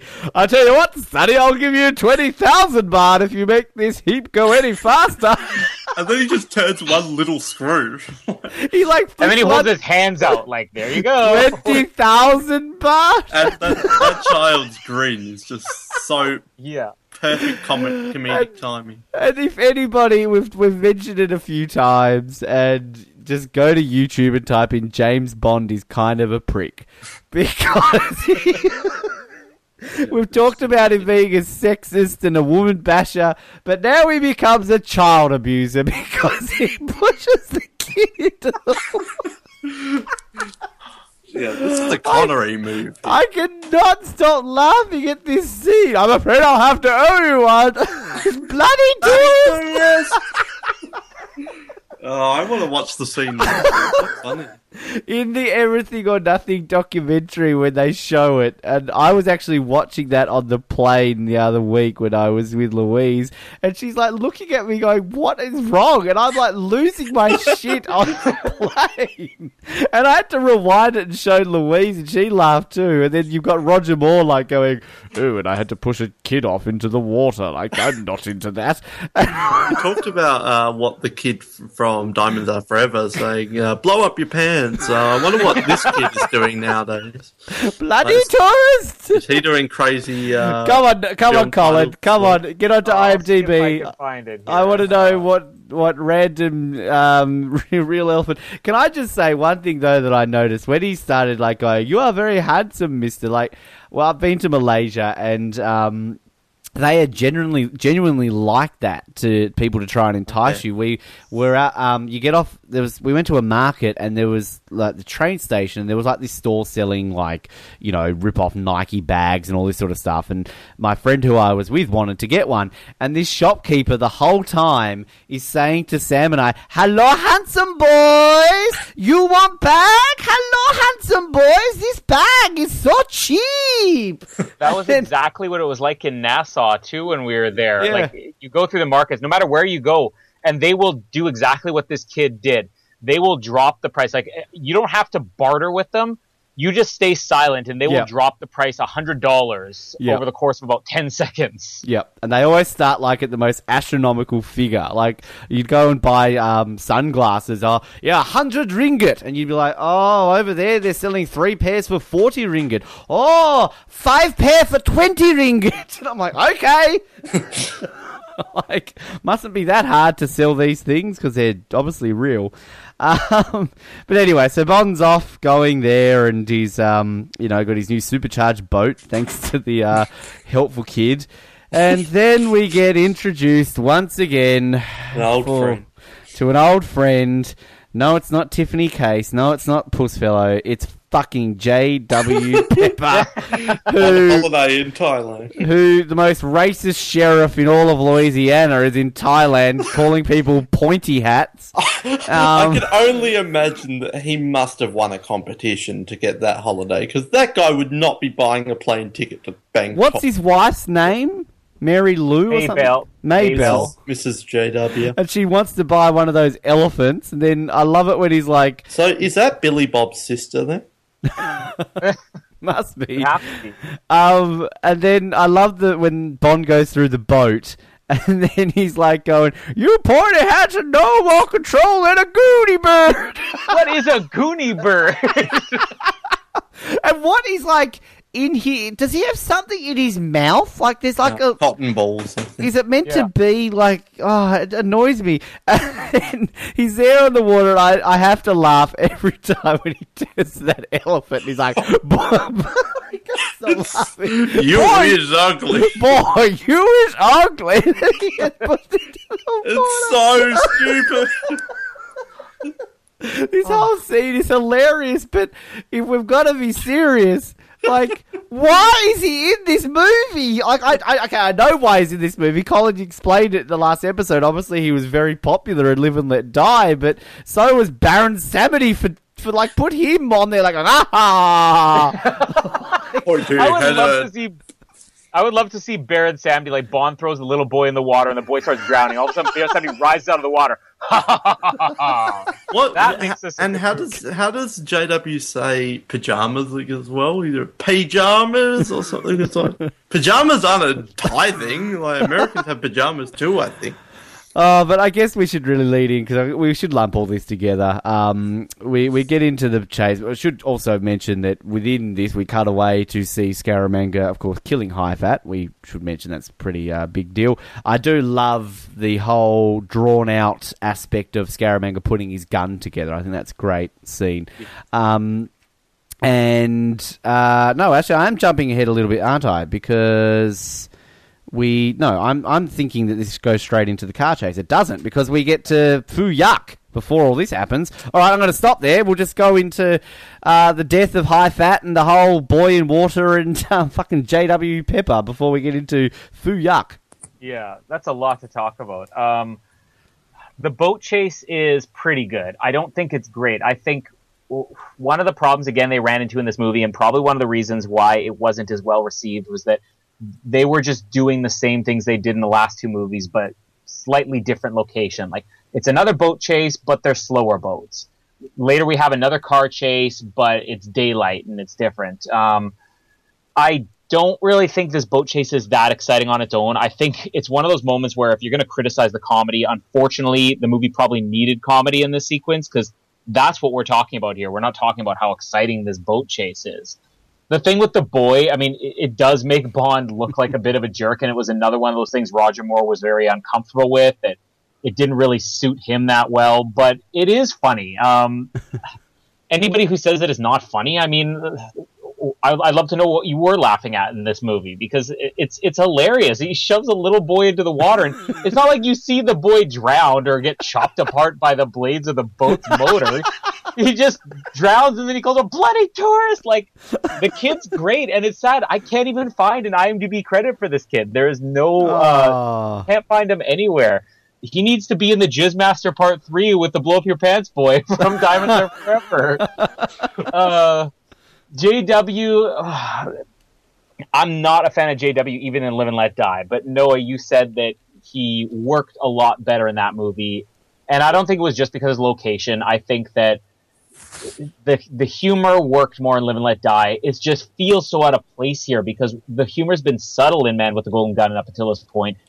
And I just feel like every JW scene just runs on and on forever. And I think that's one of the criticisms people have about Jar Jar Binks in Star Wars is that whenever Jar Jar Binks is on screen, it just runs for five minutes of him doing ridiculous things. And that's all JW Pepper is. Like, if have JW Pepper give give his line about the Goonie birds or whatever, or have the elephant picking his pocket or feeling him up or whatever it was doing, but you don't need you know five straight minutes of JW one liners, especially when you can barely understand what the man's saying. They saying. could have ended it with him falling in the water, and that was just a short cameo. They didn't have to bring him into the car chase. You know, that's a Yeah. great comparison, actually, Colin. Yeah, that's what I was That's fantastic. He is Jar Jar Binks of James I want someone to re-edit uh, both the films, Man with the Golden Gun with Jar Jar and um, uh, Phantom Menace with J.W. Pepper. Misa see a Goonie bird. You're no better than a Goonie bird. You Goonie bird, Mr. Gungan. That's a genuine Jedi. Oh, Naboo. I'm on a mission. Tomai, Tomai, let's go visit Queen Amidala. Fuck off. Oh, have we lost Colin? Yeah. Uh, we're gonna go into another Hulk or Fat Albert thing. if we get Yeah, let, up. let, Every let's single Bond stop movie this is- one. Uh, Uh, no, but I mean, JW doesn't really work in this movie, and I think that when I first saw this, I knew that he was returning from Live and Let Die, and I thought the cameo was ended here, and I would have been okay with that. Uh, as annoying as he is, I would have been okay with it. The fact that he comes back later just really drags down the rest of the movie. Uh, I think you guys mostly covered the boat chase. It's coming off Live and Let Die. It's hard to match. I think the car one's more at the start here, but I find the boat one quite enjoyable every time I watch it. The kid is just hilarious. I love that scene every time. Um, it's just crazy. Um, and then JW again. He works in Live and Let Die because it's in Louisiana and he's a Louisiana sheriff. Um, and it, it just works with the whole cops being stupid driving along the sides of the bayou. Everything works there, even though he is a ridiculous character. Here, he has no business. He would never be in Thailand. This guy, like this guy, would never leave Louisiana, let alone traveling to Thailand. Um, and I don't think the Louisiana Sheriff Department has uh, cases down in Bangkok, so I have no idea. Um, there are some funny moments. The f- falling in the water, you is ugly. It's just so ridiculous. It's bonkers. And like when he falls, it just looks horrible. Um, I like that we get Mrs. JW, and I like when he falls in the water. To, JW, where are you?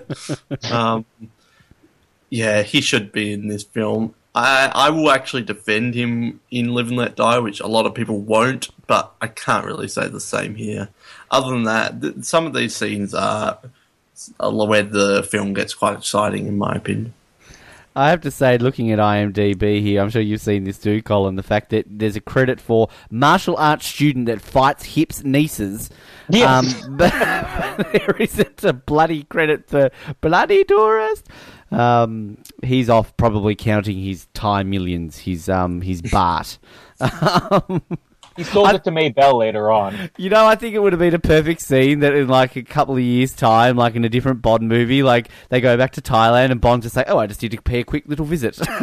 Like- Yeah, like we get the the, the bottle guy, the drinking guy in uh, Spy Who Loved Me, Moonraker, and For Your Eyes Only. So we should have the boy show up in every. Yeah, we need one. resolution to this ongoing story. I believe they're doing it in Spectre. He's like 50 and he's got like a dartboard with James Bond's He's face. taken on over Hai Fat. He's like, fuck you. That, That, was that, high would fat be son. That would be like an evil villain, like in a future Bond movie. Like, remember the little boy who got pushed into the water? he's back and he's angry. And he wants his 20,000 baht. Which with He has an army of mannequin Elephants. elephants. They're real, trust me. And boy, they are ugly. Hey, Harry Saltzman's elephant stampede can finally happen now. you can put the elephant Yes. juice to use. Uh, did anyone want to AW men- is coming back too. Did anyone want to mention anything about Hai Fat's death as well, or No, I mean, it's the same idea of Osato, really, from uh, You Only Live Twice. He's the billionaire that's kind of there to move the plot along a little bit, but he's not significant enough for you to care when he dies. Um, I, I do, like we said, Ben, I mean, the, him taking apart his gun, uh, that's a really cool idea. I wish it had been used more in the movie. Uh, I wish that we had had, like, maybe a scene where, you know, how is he able to get through customs and stuff like that? And we see them examining everything. They could have played up on a little bit more, but it's a fun scene. I think Christopher Lee really shines in every scene he's in, but it is one of his better ones, especially the smile, the really sick smile he gives right before he shoots him. yeah? And I love how he's like he's just resigned, and when he walks off. Anyway, sorry, no. Yeah, as I said, I would have liked to see more Hai Fat development. I think he could have been made into a bigger character. But unlike Osato, at least it makes sense for Scaramanga to be killing him. Um, he's been using him to get the agitator and basically using him as a pawn, even though Hai Fat thought it was the opposite. So at least it makes sense. Like Blofeld shooting Osato instead of Bond is just ridiculous. Um, so at least it makes sense. I like it. I just wish we saw more of the character. So then we get to, uh, as I mentioned, uh, Fu Yak. I love Bond's reaction. One of my favorites. Fu Yak. and then like, oh, yeah. yes, and he's like, I approve, but then he's actually talking about Goodnight's dress. And this is the bipolar Bond who's now into Goodnight because he needs to get laid eventually in this movie. He didn't get Um, Chew Mee. No, he didn't get Chew Mee, and he's turned on by Chew Mee, so he needs to go bed goodnight. Um, you know, the dress, it's tight in all the right places. and I love how he's like, Q designed it, no doubt, suicide pill in there somewhere. and then I love how they call the homing devices a homer. It's got a homer in there somewhere. It's like, Don't! No! That's the noise it makes. Oh, homing. I Oh, just pulled a homer. yes. Oh, Fuyak. Um, and yeah, so we then go into the hotel room um, after we think that Goodnight has rejected Bond. Bond angrily walks into the room and looks like he's about to go rent a porno or something like that. But then Goodnight's in the room, funnily enough. And um, between looking like he's about to bed goodnight, he then gets Andrea into the room. this is real Bond is a dick moment because like, he's about to have sex with one woman, then in comes Andrea, and he's basically like, "Get in the closet, I'm gonna fuck her instead." Like this well, he's is doing his job. I mean, he's on company time. well, he could have gotten them both at the same time. He's James Bond, like. Uh, he, he uh, what was Zoe Zelda or whatever those gypsies were called? Uh, Exactly. But I love it. Goodnight just plays along with it, like whatever. Um, and then, of course, we find out in this scene that Andrea was the one that sent the bullet, uh, not Scaramanga, that we were led to believe. And Breakfast. Uh, you know, da da da, and um, yeah, she she wants his help basically. Um, I love the fact though that when he, she's like saying like, "Oh, I can do this, I can do that. You can have me too if you like." Am I not a? Oh, what did she say? I'm not unattractive or something like that. And she just walks off, helps herself to a robe, allows enough time for good night to get to the closet, and then off we pop. Bond pops at the same time, and um, Bond finally gets laid. And laid. Goodnight somehow falls asleep as well. Jesus, I mean, either Bond must be like really shit in bed, or like she falls asleep to high pitched moans. I don't know. I think Bond has more stamina because from Russia with Love told us that it took him an hour and a half, and here it's at least two hours from what we understand. Um, so Bond's definitely improving with age. Uh, the foo yuck thing, I it's again one of those things like Roger Moore could do the littlest thing and just make it the funniest thing you've ever seen. I was mentioning this in Live and Let Die when he's just wearing Solitaire's robe and the, the look he has on his face. Uh, the foo yuck thing is one of my favorite Roger Moore moments ever because the way he says like foo yuck and then the guy also the response like yes sir a 74 which of course is the year the movie came out making it the least impressive thing bond's ever drank uh goodnight is so good or Britt Ekland is so good as goodnight and when he puts her in the closet like maybe this will be controversial but this is probably my favorite scene of the whole movie just because the, the plot does move along here but it's also really funny and this could have been played. You put any other actress from of the Bond series in this scene, and Bond does come across just looking like a huge dick. And the fact that she plays it the way she does makes it funny even on her part, you know. And it- it's it's less uh, evil of Bond this way. And uh, I also, like I said, I'm, I'm going to stand by the defense. He's on the job here. I mean, the world's at stake. Uh, what what else is he going to do? I mean, he can't sneak Goodnight out of there. Well, he probably could have, I guess. Andrea went to the bathroom for a second. Could have said, "Go out the front door," instead he's like, "No, stay in the closet for the next two hours." Watch how good I am, and you can be me late. I later. want you to hear this good night. yeah. Um, I also love that he's already started smoking a cigar before he decides to open the door. Like it could have been Andrea walks out and he's been like, "Good night, good night. Are you okay?" But he's like, "I'm gonna take my time and relax a little bit here." Like everything about this scene's just amazing. Um, I'm gonna put this up for Hall of Fame. I'm probably gonna get shot down, but I Yes, you love will. this. you will. Um, yeah, I if, thi- think if this is Hall of Fame, Colin, sorry, Noah, but Little Boy in Water is Hall of Fame. And Carplane. Um, I'll make compromises to get what I want. Uh, you sound like it's starting to sound like Bond here. um, I think there was some missed opportunities with the name Goodnight here, like Bond going when Andrea is there, Good night, trying to get her out. I'm not going to bed. Um, like, definitely some missed opportunities there, but I think the, the comedy here of having good night in the closet is just so funny. Um, and I we do have twists in Bond, but we don't ha- have often huge major twists. And this, the bullet with his name on it, makes a lot more sense now, and I like that twist. Um, I think it's a good addition to the film, and it makes a lot of sense. Uh, sh- she's one of the most important people bringing Bond here. Um, it's sad that it's one of the last Andrea moments we will see. Um, but other than being quite funny, not too much add to this scene. Well, uh, we get Good Night um, coming out. She's resigning in the morning. Your turn will come. James, you must be good. Um, let's add that in there. But we get this great scene, uh, the kickboxing match. Um, Golf scene, pretty much. Or the yeah yeah that's a good point actually.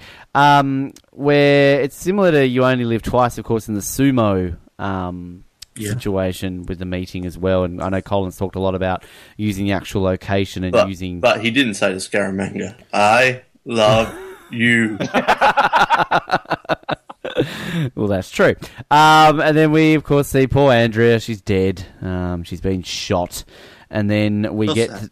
We get the meeting uh, Scaramanga versus Bond finally. They meet as well as Nick Nack uh, we haven't really mentioned too much of Nick Nack and Bond's interactions. We didn't mention back in uh, Bottoms Up when they met in the little uh, TV screen and Nick Nack sort of like hello. We didn't actually say that but I, I, I love that interaction. Um, and yeah, we get this um, little interaction, um, which is fantastic. I love this scene. Um, and then I'll kind of probably just cut that before we get into the car chase because I feel there's um, more to talk about. Just, I guess, with this interaction and the meeting of Bond and Scaramanga.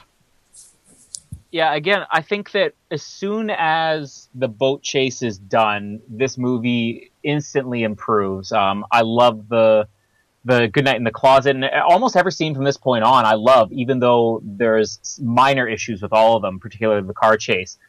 I think this scene is maybe the most intriguing scene of the movie. And this is also, I was complaining earlier on about how there, we're not seeing anything interesting up until this point. You know, the only thing we're really seeing that's unusual for a Bond, we get this martial arts school, but it's so small and insignificant and makes so little sense. From this point on, everything becomes interesting. I mean, the, I, I loved in You Only Live Twice how we had Sean Connery on location in crowded environments, and this is kind of what the movie needed. If we're going to be on location, let's see it for what it is. And I, I, the setting of the kickboxing match, I think, is uh, better than the sumo one in You Only Live Twice. I like even little things about how filthy the floor is, you know, when he's picking up the Solex and uh, the fact that Andrea's dead and you don't realize it. And the fact that Bond kind of has to play act in this is good too, because he doesn't come across like a great secret agent in this movie. But he really does in the scene. You know, he was so bad at impersonating Scaramanga, but this is the only time I think up until now in the story where Bond really does have the upper hand in a way. You know, how he finds the Solex and you know picks it up and hands it off to Hip. Um, plus, there are not nearly enough scenes in this movie of Christopher Lee and Roger Moore together, and uh, this scene really just instantly you're you're right back into the movie and you're interested in what's going on because you have two good actors playing off of each other. Uh, I think this scene's fantastic, and we'll, we'll, get into the car chase in a second. But all, all, this is where I'm going to start defending Mary Goodnight as not being a bumbling idiot uh, because we should remember. What when she falls into the boot of the car? She gets pushed, pushed. in because she, well, she's pushed yeah. in, and she's pushed. But yeah, if like, we're gonna go think about now, that sentence though, she's pushed into the boot of. Okay, well let's look at this. Our hero James Bond gets clobbered while pulling a wine bottle out at the beginning of Goldfinger. That's no more dumb than her getting pushed in while trying to put a homing beacon. She was doing something smart if she had been there 10 seconds earlier, she's the hero of the movie. She's put a Homer in you know, Scaramanga's car.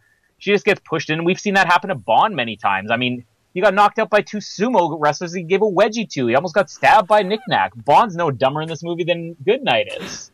This um, is turning into The Simpsons. You're talking about Barts and Homers. and... um, yeah, I, I agree that Scaramanga and Bond or Roger and uh, Christopher play off each other so well. And this is pretty much the golf scene or the card scene with Largo, like uh, Bond meeting up with the main villain in a public space, having a conversation. I always enjoy those scenes. Um, yeah, the great use of the kickboxing, and I just love Nick Nack in the scene, and Bond with the nuts is hilarious. And then when they leave him, he turns around, uh, "Do you want a nut?" And they're gone. Uh, some great comedy here, but I enjoy this scene too. On to the car scene. Now we'll get yeah, this car scene. It's fun. Um, we'll get to one moment in particular, of course, but um, yeah, good night. He's pushed into the boot. yeah. Uh, and I do love the whole uh, interaction with Bond. Good night. Good night. like, where are you? Oh, I'm in the boot. and then, like, where are the keys? Good night. Where are the keys? Oh, I've got the keys right here. like, well, that's not going to help. No, um, the way she says is great. She's like, "Oh, I've got them." Like, as if she doesn't realize there's an issue with that. It's the one time where maybe she is dumb. Um, and then they go for the taxi, but then um, I love Lieutenant Hip's like taxi, taxi. But earlier in the movie, like Bond got a taxi within three seconds, and like he'd be terrible in the Amazing Race at this point because he's like, oh shit, I can't get a taxi. You're going to be eliminated, Bond and Hip, worst Amazing Race team ever. Scaramanga uh, and Nick Nack are definitely going to win this one. and then of course Bond sees a demonstration model BMW. It's a BMW, isn't it? Yes. Uh, I'm not a car person. I don't think know anything about cars. I, I think it's a BMW. Uh, but who should be in uh, this car wanting to test it out? Oh, it's Jar Jar Binks! um, Mr. TikTok for test JW drive! Binks. Um, and yeah, like, why isn't he with his wife? Like, what, she's What just in the hotel. This is JW. Honey, I'm gonna go and test me a motor vehicle in Thailand. Miss, I do that too. Why did he drive overseas to buy an American-made car? yes, maybe it's cheaper there. The baht to American dollar is is good. That's But, what uh, he was doing. Bond gets in the car. JW recognizes him. Oh, we're on a mission. You're that Um, secret agent from England. No, you're that English English secret agent from England. I've been deputized. That Ah. English secret agent from England. I fucking Thanks, love when he's out. I love the bit. He's like out the window yelling at the drivers, and then we cut to the random Asian guy in the car who's like going. I don't know what he's saying. I'm not even going to impersonate what he's saying, but it's like this interaction between JW Pepper and random taxi driver, and random taxi driver ends up crashing. Like, He was probably shouting, "Bloody tourists!" that was the little kid's dad. Um, Oh, and then we get this I'm whole mission. the whole chase. It's uh, it's a fun chase, and then we get the situation where um, they're trying to find them. Nick Nack and Scaramanga, of course, um, and they're on the other side of the river. I love Nick Nack's little wave. Uh, he should have put his like thumb on his nose and been like, nee, nee, nee, nee, nee. Um, and then, of course, uh, they're trying to find a bridge. Somehow, JW Pepper just knows that the nearest bridge is two miles away. How does he know that? I don't know. And um, then we see a curly bridge, a little, uh, a little kink in a in a piece of wood. And um, Bond, have you ever heard of Evel Knievel? And um, gets ready to go. Have to say, this is an absolutely amazing stunt. A stunt that was done in one take. Can we just point that out? Incredible, iconic, amazing. It is let down by one small little. Uh, And it's not even JW. Yeah, like you know when JW isn't the worst thing about the scene, you've got something bad on your hands. this to me is the equivalent of the "You expect me to talk? No, Mister Bond, I expect you to go- die." like Goldfinger, let's rip. Like at the end of it, like, like there's no purpose to like the. Uh, allow me to introduce myself. My name is Ernst Stavro Blofeld. Someone just needs to edit it into all the classic scenes of Bond. My name is Pussy Galore. Thank you, but I think my mouth is too big. That's a Smith and Wesson. Hi, I'm Your man's Plenty. got six. Of course you are, dear. Plenty O'Toole. Yo, mama. No, okay, that didn't work. Uh, Kill this. and that, kids, is how you kill a joke. Um, Someone who's good with editing, put it into some of the great scenes for us. um, but yes, well, then we get to the chase, and then the car disappears, and it turns into a plane. Now, look, I've got to point this out. Everybody bags out Die Another Day for having an invisible car. You've got a plane, a car that turns into a plane, all right? Now, Yeah, but the difference here is that actually existed. Like, not the one used in the film, but that was actually a real thing. Well, I'm sure Granted, somebody- the guy who used it died when he tried it out, but it was still a real thing, unlike the invisible car. I'm sure when somebody listens to this podcast in 2050 and invisible cars are a thing, they'll be laughing then. But, um, Well, but the difference is, it was a thing in 1974. it was a thing in 1973 when the man died. Relying on the future here. so some some would say they were adapting to the times. Oh, Um, no. Leave it. uh, but Their anyway, arguments restarted. um, before yeah, then we get the plane take off. Barry looking out the um the I think it stopped. oh, what the fuck? Um, and I, I have to just quickly point out here because I a lot to cover for you guys, but I love it when um JW Pepper's like getting arrested, and he's like going on like, "God damn it, I'm gonna get the CIA, I'm gonna get this, I'm gonna get Henry Kissinger," Should be, I'm gonna get the Miami State Police or whatever it was from Goldfinger. I'm gonna get and then they're like, "Oh, "Not Miami State Police." Yeah, not the beach police. No. Uh, but anyway, yes, I've covered a fair bit there. Um, let's just conclude my thoughts by. Yeah, the the car chase. I, again, I have very differing feelings on this because JW drags this down a lot. If he didn't drag it down, I think this is the one time in the movie where they're repeating what was done before and doing it better. Uh, we're not getting better outside of the incredible stunt we have on the end. We're not getting overall stunt driving this better, but it looks more impressive because unlike in Diamonds Are Forever, where they're driving in the middle of the night and there's maybe two or three cars on the road, they're doing these stunts, the the car chase, and there's like in any given shot, 20 cars surrounding them, um, and that in itself is very impressive. The fact they filmed it in daylight's really impressive. I mean, they could have really topped themselves with a brilliant car chase here without JW. Uh, screaming out the window with his comb over flapping in the wind. I mean, it, it takes all the excitement out of the scene. Uh, the stunt is so incredible. The thing that really bothers me is that uh, if you watch the the documentaries on the DVDs or Blu-rays, um, Guy Hamilton wanted them to do a second take because he said it looked too perfect that people were going to think it was fake. So what's his remedy for that? Let's make it more real with. is that helping make this less fake? I mean, what? Oh, it just bothers me that th- they could have left that out and it would have helped Guy Hamilton's case. The man really is on acid. It's just so terrible. Um, I do, I will say, as annoying as JW is, he has a couple of funny lines as they're pulling in. Uh, you know, when he takes his wallet out and there's uh, about you know 30 pictures that fall out, and he's saying, you know, the Louisiana police, the FBI, the CIA stuff. Some of that's a little bit funny if you weren't already annoyed with him. Um, the the car, as Noah said, I mean, this was something that was real. Uh, I don't know if it never worked. Uh, they don't really stress that. I think this is something that they put it in the movie, or they wanted to put it in the movie because it was a working flying car.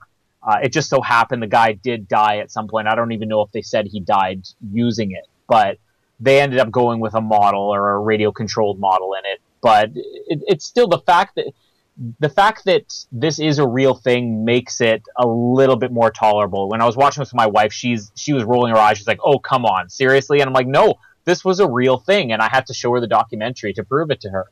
So uh, I don't have a problem with it. Um, you know, Goodnight. Thinking they've stopped. I mean, I don't know why she couldn't hear the wind blowing through the the, the trunk. I suspect that car would be rocking around a hell of a lot. Yeah, there might have been a little bit of turbulence in there. Uh, but again, it's a cool idea, and there's some good aerial photography still. I mean, we're going to get really good aerial photography in the next sequence, but uh, this all the absurdity of this can be a bit much, but it's all forgiven when you get to see M's reaction following this. So, I mean, we'll we'll probably talk about that in the next scene, but. Uh, that just makes the scene. It's a perfect uh, conclusion to this absurd sequence of events. I don't have huge amounts to add on the car chase. Um, coming off Live and Let Die, it's hard to really top a good chase like that, but it is probably my favourite part, or one of my favourite parts of the film. I think it's really enjoyable, everything that happens along there. Not a hell of a lot of uh, memorable moments like um, the boat chase with the pool and the wedding and all that. Um, but yeah, JW really takes a lot out of it, um, especially when he's bouncing around after the flip. It's just ridiculous. Um, Wouldn't it be dead after that? Put your seatbelt on, son. yeah. Were they wearing seatbelts? Did anybody notice? yeah, I love that he ends up in the back there. Well, I think Um, in the in all seriousness, in the seventies, a lot of cars actually didn't have Yeah. seatbelts. So. Um, yeah, the flip. It's one of the best stunts in Bond history, and I think it would be great with the Bond theme, but even better, silence, like playing music, and then just as they flip, absolute silence, Yeah. and then just as they land, straight back into music. I think All the silence, and then as soon as it lands, yeah, Yeah, like, yeah, that would have worked. kind of like the GoldenEye Dam kind of thing, like silence through the whole thing. and then crack into some music. That would be perfect, in my opinion. In saying that, it doesn't upset me as much as a lot of people because the things that upset people in Bond history is so minuscule. Like people hate this and the double double take pigeon and um, Visible cars. yeah, the Kananga balloon. Um, they hate the Beach Boys scene. I all that. love the Beach Boys. Thing. Um, but all the Die Another scenes, Day. oh, yeah, all the all these scenes that people were so upset about, uh, they're just like ten seconds long. Like, Yeah. and pe- people like drag the whole movies down for these scenes, and they just don't bother me that much because once they're done, they're over, and I don't even think about it.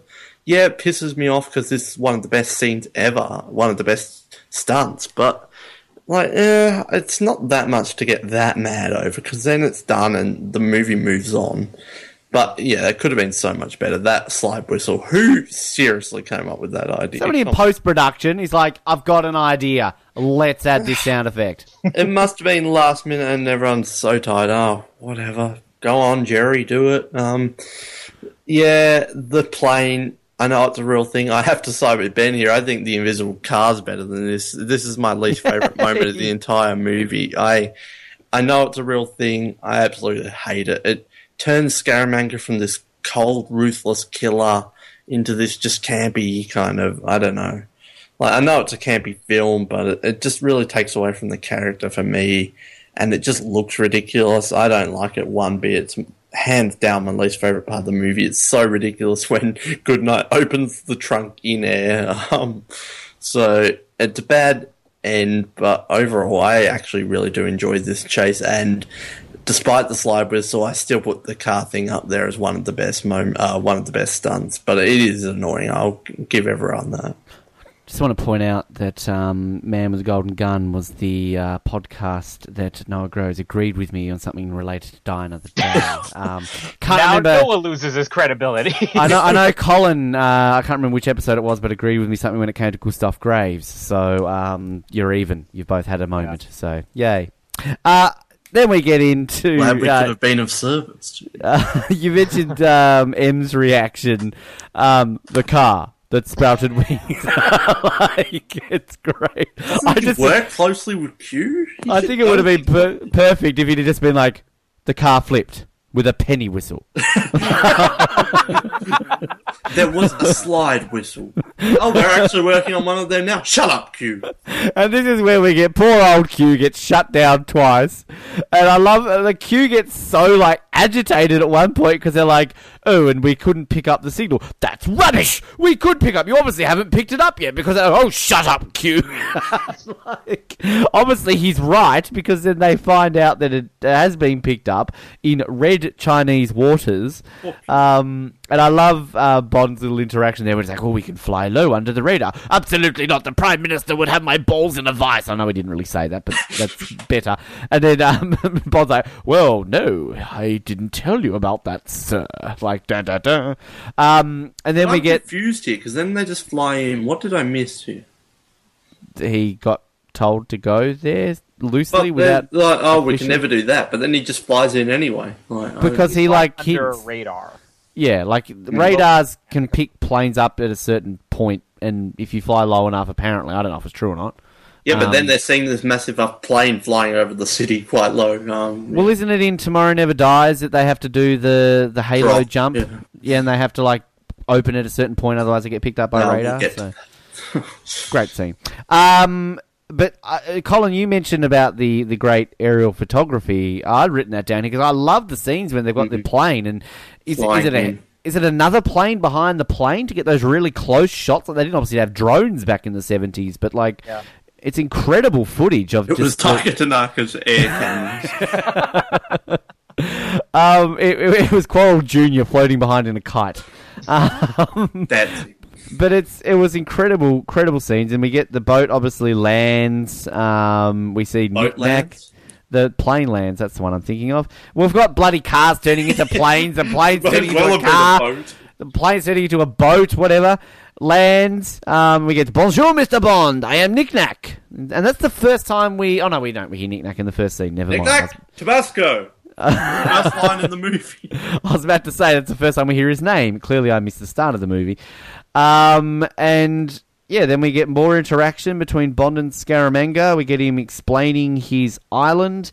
And I'll probably stop just before we get to the dinner scene, I think, really, because um, that maybe warrants its own uh, separate bit to talk about. But I love how it's all sort of set up, and like, you know, Scaramanga's explaining how he's self sufficient and he's using all this power. And again, this is just me thinking that he's just an entrepreneur trying to sell his great idea to the world. He's obviously working, he's living on his own in this island, he's self sufficient, he has one, like, servant and random security guard. What's his name again? Like, Adam or something? Adam. Or- That's what all the random ones are called. pervy Adam. He just spends half the movie like trying to mac it on with Goodnight.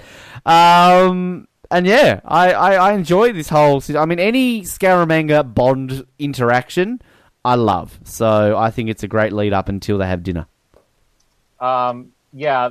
First of all, as I mentioned, the the scene with uh, M is so funny, and that's where I think the comedy is actually an improvement. Even though Diamonds Are Forever, and Live and Let Die were overall more comedic movies, uh, the fact they hold back sometimes in this, it just makes these scenes funny. And we don't usually get to see M doing funny that much, and when we get to see it, like the uh, you know, there's one time with M in Tokyo. Thank you, Moneypenny. That'll be all. Like he's really good. Like I would argue he's just as good at the the comedy and the We're reaction. nearing the end of Bernard Lee.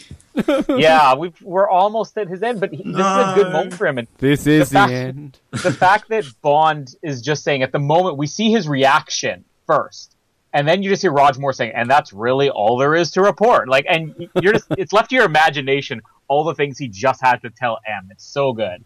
Um, another scene of Q just being a complete know-it-all is like, well, it's actually completely feasible, and you know the Solex agitator again, he's correcting everybody. Uh, I love Q in this movie. Uh, the, the aerial photography, it- this is probably, it does not get nearly enough credit. This is spectacular. They found the right location, and I'm going to say this is better than what we see with the volcano survey in You Only Live Twice, because that was done from really high in the air. And here, we're, we're getting these planes, which, as you said, it's two planes that are doing this one filming and one in the shot and they are really low and they're swerving around these really unusual islands you know these islands that now have been used in so many other things since um, the the bond introduction of scaramanga like I, again i love that every time bond meets scaramanga it's just it's completely pleasant but at the same time christopher lee is maybe one of the greatest villains in movie history in that he can always play a villain and he can always be scary and here he's being scary by smiling and inviting Bond to dinner and saying, "Why don't you come look at my house? Like it's really nice, Bond." He's he's such a charming, sinister villain. I mean, I'm surprised we haven't talked as much about Christopher Lee up until this point, but at the same time, up until now, he's had a small presence in the movie, and it's just it really becomes his show from this point on. Um, one thing, and this is not actually a joke, I think it would have worked. Um, before you get too angry at me, I th- really think it would have been good if they used Little Nelly here to fly onto the island. I think it would make sense because it's a small, little, tight, compact helicopter. Um, Let little Nelly go. No, I actually honestly think this would be the the one time in Bond history would be the perfect time to bring it back. Um, and why not put a few plane battles in there before he lands on the island, just for good measure? Um, yes, Scaramanga easily one of the best villains in Bond history. I think you two will probably agree that he's definitely in the top ten somewhere. yeah. Um, and the idea around the Scaramanga char- character, at least in the film anyway, not necessarily the book, is to have this Bond equal. Like, this guy's not a genius mastermind who's going to take over the entire world. He is a genius, but he's just an assassin if you think about it. Uh, second to none. Um, the man with the golden gun. Um, and, uh, yeah, the idea is it's this kind of yin yang type thing, and that's why I enjoy this film because it's different to the past eight films that we've had. Um, in in its main villain, it's just a guy who's like Bond. There's a similar age, similar skill, and that's why he wants to face off against Bond. Um, if this was a modern day film, Scaramanga would be like Bond's half brother from the past or something like this, um, which I'm glad nothing like that happened. But I love this yin yang dynamic, and he is suave and sophisticated like Bond is sometimes. Um, and he's got this like nice hideout where he enjoys nice things like Bond. So there are so many parallels um, between Scaramanga and Bond, and I'm sure we could have picked up on a lot more of them along the way if we really looked into it. But that's why I love him because he's not that cliched uh, taking over the world villain, and yeah, I really like the whole yin yang storyline here. Well, I think a lot of my favourite villains, and you sort of summed it up there when you say like he's very similar to Bond. I, I like these villains. Like I'm a big Trevelyan fan, and I mean, It's my favorite kind of fish too. joke, joke as much as you like about Die Another Day, but obviously I'm a big Gustav Graves fan, and I think Trevelyan's shits all over Graves. But like, I, I know I like these villains that kind of have that because you feel as though they have that match. And um, Zorin, Max Zorin, um, Yeah, you know, like yeah, yeah, and and I just think that Christopher Lee is just uh, one of the greatest actors of all time when it comes to playing villains. And you have these actors who are typecast as villains, and there are very few actors that can genuinely play a villain and a good guy. And I don't know if I've ever seen Christopher Lee as a good guy in a movie.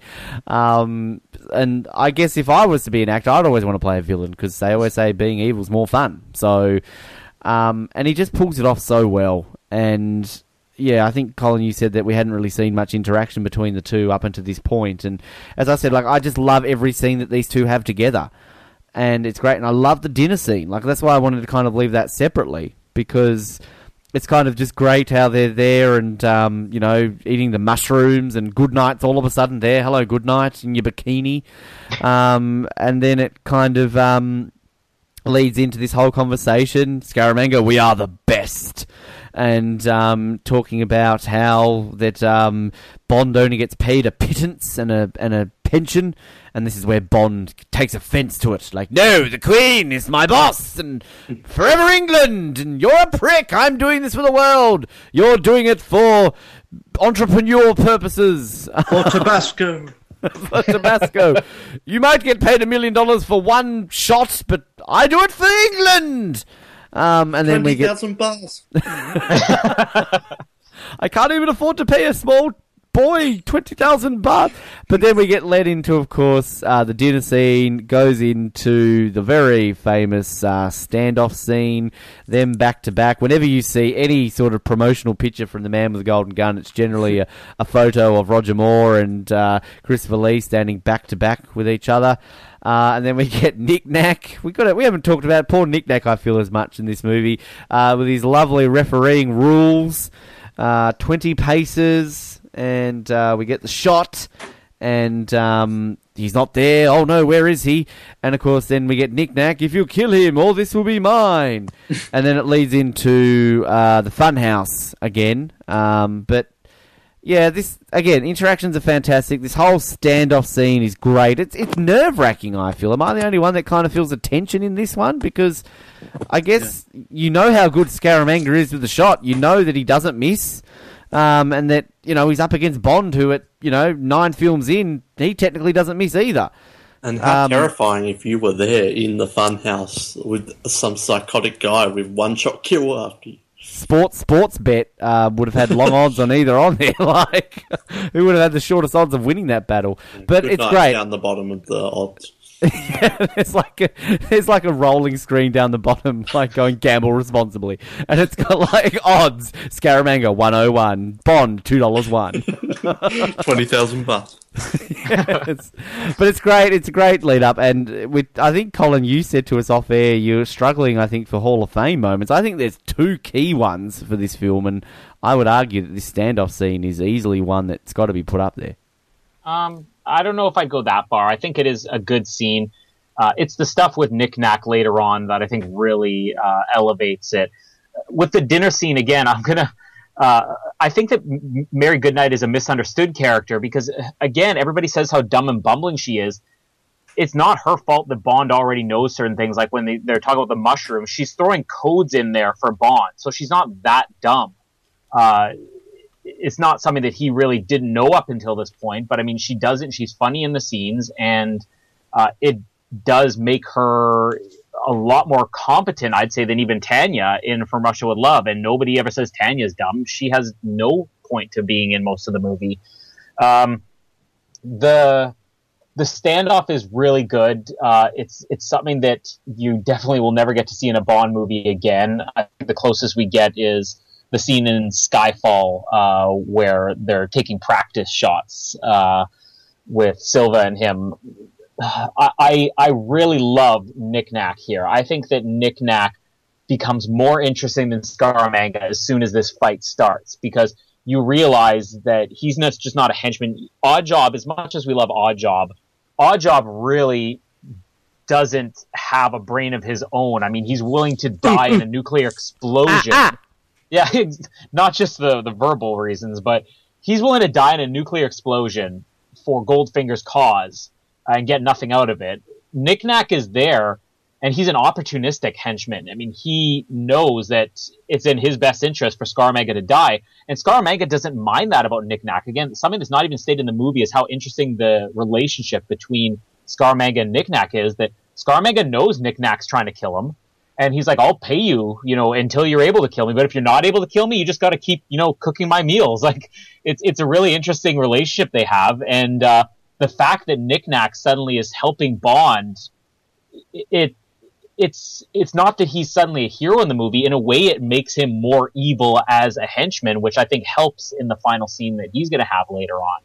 Uh, I guess we're not getting into the fight just yet, but the whole lead up here is really good with the paces and Nick Nack basically becoming the ally for Bond for his own uh, his own wealth. Basically, I mean, it's such a great idea. I just love that. Uh, yeah, Nick Nack is so good, um, and so much double crossing in this film. Like uh, Scaramanga turns on Hai Fat, um, Andrea turns on Scaramanga, Nick Nack's turning on Scaramanga. Um, I like that. It's kind of a bit of a hark back to from Russia Bond with turns Love. on the boy. Yeah. Yeah. JW turns on the elephant. Um, yeah. So I enjoy that. I enjoy, yeah, Nick Nack definitely doesn't turn into a hero, but I like that there's that added element that they're not, they act as if they're friends, but they're really not friends. They're all after something. They're all chasing the cash, I guess. Um, yeah, the Mexican screw off scene is quite good um, with them back to back. Although you would think Bond Bond is like a dirty spy at a lot of times, so you think he'd just turn around straight away and shoot him. Like, like uh, I don't. kicked that guy in the head before. So. Yeah, Daniel Craig uh, w- wouldn't even take one step. He'd just turn around and slice his throat or something. Um, so I guess this is Roger Moore's elegant playing by the rules Bond. Um, but yeah, he he, he gets uh, Bond gets outsmarted by Scaramanga by simply Scaramanga running away. Um, so that's fun. Um, I love all the funhouse stuff, and we get to see all the characters we saw before. Um, and there is a bit of uh, tense moments in there. All they needed to add was a when it was really quiet. Um, so it, it is quite tense.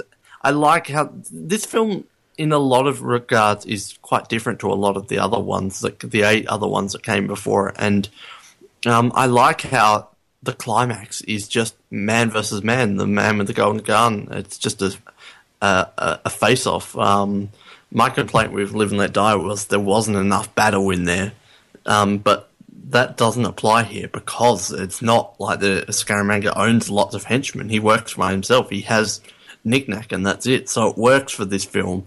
My one criticism is I, I don't know what they could do, but I feel like they could do something better. I feel like it's just maybe a bit short or there's not enough drama in there, but I really do enjoy this final climax. Well, again, we get the fun house, and I talked about how much I liked it at the start, and you said, of course, about the bookends. Um, I do agree, in kind of, I can't remember which one of you brought it up about how it kind of maybe spoils a little bit of the end with how it's, because you sort of know what's happening, you know, you get the, the laughing mirror, um, you know, you get the ding, ding, ding, ding, ding, ding, ding, like the little western thing, and but then Bond obviously outsmarts by climbing up in the rafters, and, um, you know, then of course he poses as himself. I reckon he was just standing there that whole time, like from the beginning of the movie. Um, and yeah, then he outsmarts him. Bang! Scaramanga's dead. Um, Where does and the statue end up? yeah, I was about to say, where did he like?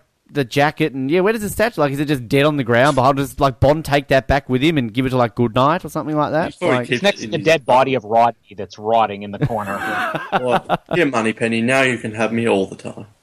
and um, of course, we didn't mention our henchman security guard, which is about as pointless as Hans in the Adam. entire Bond canon. Adam, pervy Adam. Um, Kron, Kron, Kra. K R Kra. A. Sounds like a cr- cra cra. Um, I love the fact that when like he's like perving on Goodnight, all she does is like cover her stomach, and then he like walks up to her and is like, "What?" Getting a bit rapey, and she's just kind of like not doing anything. Of course, yeah. she's just in a bikini as well, like Tiffany Case at the end of. Push, pu- pushes him in the the power of vat or whatever it is. Um, it says body temperature basically raised because it's got to be zero. But wasn't it below zero? Didn't Bond earlier say to Scaramanga like, "Oh, that's about blah blah blah below such and such. That would freeze you if you put your fingers in there." So how does his like body temperature, which is like what thirty seven degrees, raise that up above zero? I always thought that the whole point was that it's not supposed to be raised. So when his body goes in there, that's what wrecks everything. Right. Okay. I Good don't know. I didn't pay that close attention. I'm no scientist. I, I don't know Asian languages. I'm not a scientist. I don't read. You're still learning to read, yeah. I like That's Die right. Another Day. People hate me, okay? Um, Well, at least you got something right. hey, I'm being honest. Um, uh, then we get this whole, of course, closing scene where uh, they've got to get the Solex. Uh, Mary's bum presses the button. Um, Worse than the cassette tape. Um, and then they escape on the junk. Um, and yeah, we before we get to the closing scene, um, the island blows up basically, and that's how it is. That's that's how we roll. Um, I think uh, this climax, as I said at the beginning, it's ruined a little bit by the fact that we saw everything about the funhouse in the opening scene. And I think to answer Noah's question, what would have made this a little bit better is if we can still see these things that were set up in the beginning, you know, the the Western Saloon and the mirrors, but show like a second level to the funhouse or a couple of new attractions. Like just show us something different the second time around. I think that's the only reason why this climax isn't as good with this battle with Scaramanga. But it is very tense, and I think there's a lot of fight scenes in Bond movies, but there aren't a lot that have you know these proper build-ups. And this is a lot like you know the opening scene of From Russia with Love, where it's really there's no fight to it. These guys, it's all going to end just in whoever fires one shot. So it's all about the tension, and Guy Hamilton does a very good job of being patient and uh, building the tension here. When Bond drops his gun, I remember like gasping when I watched this movie for the first time, and uh, you you don't really see it coming with the the mannequin at the end. You know, uh, even every time I watch it, I'm always looking really closely. I'm like, oh, okay, there, that's what you should have tipped me off. His fingers aren't blown off, you know. Uh, following the battle with Scaramanga, I think most people have kind of forgotten about. This is where having that second plot it works at times, but it doesn't work here because as many times as I see this, I forget about the whole you know Solex thing and the weapon. And we were just shown it about five minutes earlier, so it, it probably would have worked a lot better if this was a bigger part of the movie. But the henchman Kra, I mean, he's definitely better than Hans because he is he has something creepy about him. He's not just there throwing a punch. Um, this is again, I'm going to defend Mary Goodnight, and people can say I'm grasping at straws or whatever, but if you can find another Bond girl during these first three movies who actually tries to do things and accomplishes things, then uh, let us know. But she kills the henchman, and she kills the henchman because she understands the way he's thinking. He is a bit of a perv. She's not doing anything like you said. She's just kind of sitting there smiling awkwardly, and she's trailing him in the end. I mean, he wasn't looking over his shoulder. She's sort of following him around, so she plays up on the fact that he's a bit of a perv, and then nails him from behind and kills him. Now, again, Put she's not going to know. down, Colin. I, I I'll stand by the defense of Mary Goodnight that uh, and the dumb things she the smart things she does in this movie she does well and there's side effects to it. Well there are side effects to, you know, Bond killing Doctor No, he blew everything up in the end. You know, it's no really no different. then the fact that the whole well, but again, Bond swallowed the bullet in the beginning of the movie. He did just as many dumb things, not only in this movie, but in other movies. It's just as dumb for her to be pushed in a car as it is for him to be knocked on the head by, um, what was his name? Oddjob when he was getting a new bottle of wine. I mean, this is nothing that we haven't seen from Bond. And it's really just the fact that I think, no, I think it's really just the fact that people are looking to complain about this time period of Bond and say all of the female leads were kind of dumb. It's like, well, but they're doing more than Tanya. Why does everybody give Tanya credit when she has no significance in the movie other than just the person that Bond uses? Because she's an agent. I mean, also let's remember, Goodnight is referred to as a liaison to Bond, not a, you know a fellow double O. I mean, she's doing what she can. So I, I'm I, I'll full defense for Goodnight, and I think sometimes people need to look at what the movie is, and not every Bond girl needs to be Vesper. Not every Bond girl needs to be Jinx. Anya. Uh, Well, I Anya, completely agree with that as well, but I'm also not going to defend them for being smart. I, I like when there's these goofy. I think Goodnight's funny, but I also not going to defend it like that sitting on the. No, I, I can't do it. but, But I, I mean, she doesn't know not everyone has to be uh, Tracy, though. I do agree with Hmm. But I mean, no, how's she supposed to know what the button does? Bond doesn't know what anything does in this thing. Again, though, you do get that fun moment where it just shows Bond kind of has an annoyance with Goodnight for no reason, where he's like, "Goodnight, I hate to ask you big questions." Like, I always love that line, just how condescending it is towards her. And again, with Britt Ekland, nobody else could have taken this role and had it be as amusing with her kind of being the butt of a lot of the jokes because she plays it with a lot of humor and she should be given credit for being probably the best comic actress in a Bond movie. Nobody does it better. Better. Um, yeah. I one thing, my only gripe, I guess, with that whole because I, I think I agree more with Colin. Sorry, Noah, but when the sun goes behind the clouds, worst solar energy ever. Because um, if anybody knows anything about solar power, um, you still have solar power when the sun is behind the clouds. All right, so like. That's that's one downside to entrepreneur Scaramanga. That if his power shuts off every time the sun goes behind the clouds, then fucking people in England are screwed. They're never having any power. Um, so we get then to the junk, um, where Bond's finally about to mack it on with Goodnight.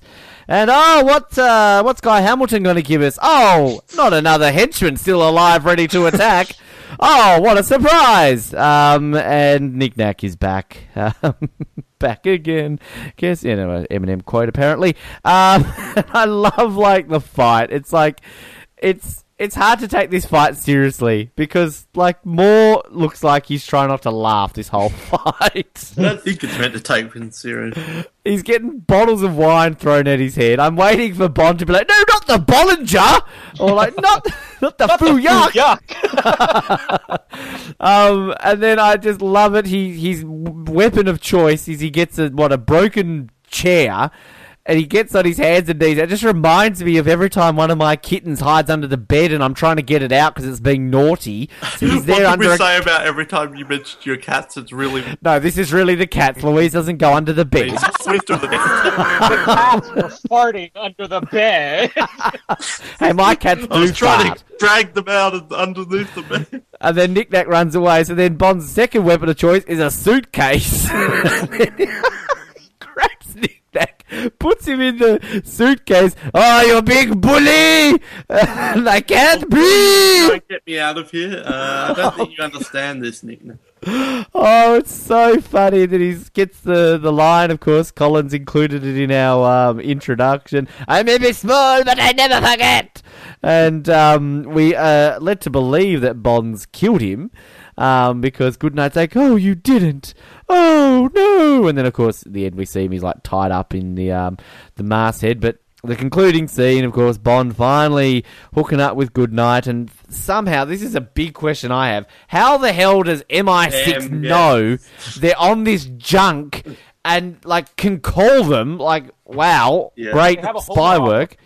Um, the Homer is um The still Homer there. Goodnight's cleavage. Yes, and I do love the whole um, the closing bit where Bond's um, you know talking to M. Like, good night, good night. She's just coming, sir.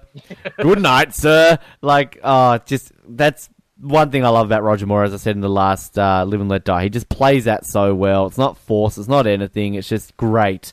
And then, of course, uh, I have to do it before I let Colin and Noah take Oh, over. no. We end with Good night, good night, sleep well, my dear. No need to fear. James Bond is. oh my goodness! Like uh, all that needed was a.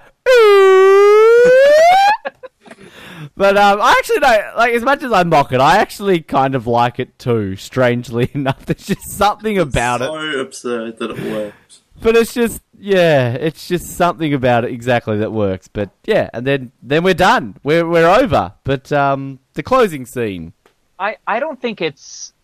Uh, yeah, there's moments that seem like it's absurd, but how else are you going to fight a guy that's that small? And I, I've always looked at the scene and figured this kind of makes sense. And Nick Nack has some really vicious moments in this when he's whipping the bottles at Bond. I mean, there's glass flying everywhere. That's that's more than we see out of Teehee with his one armed fight on the train.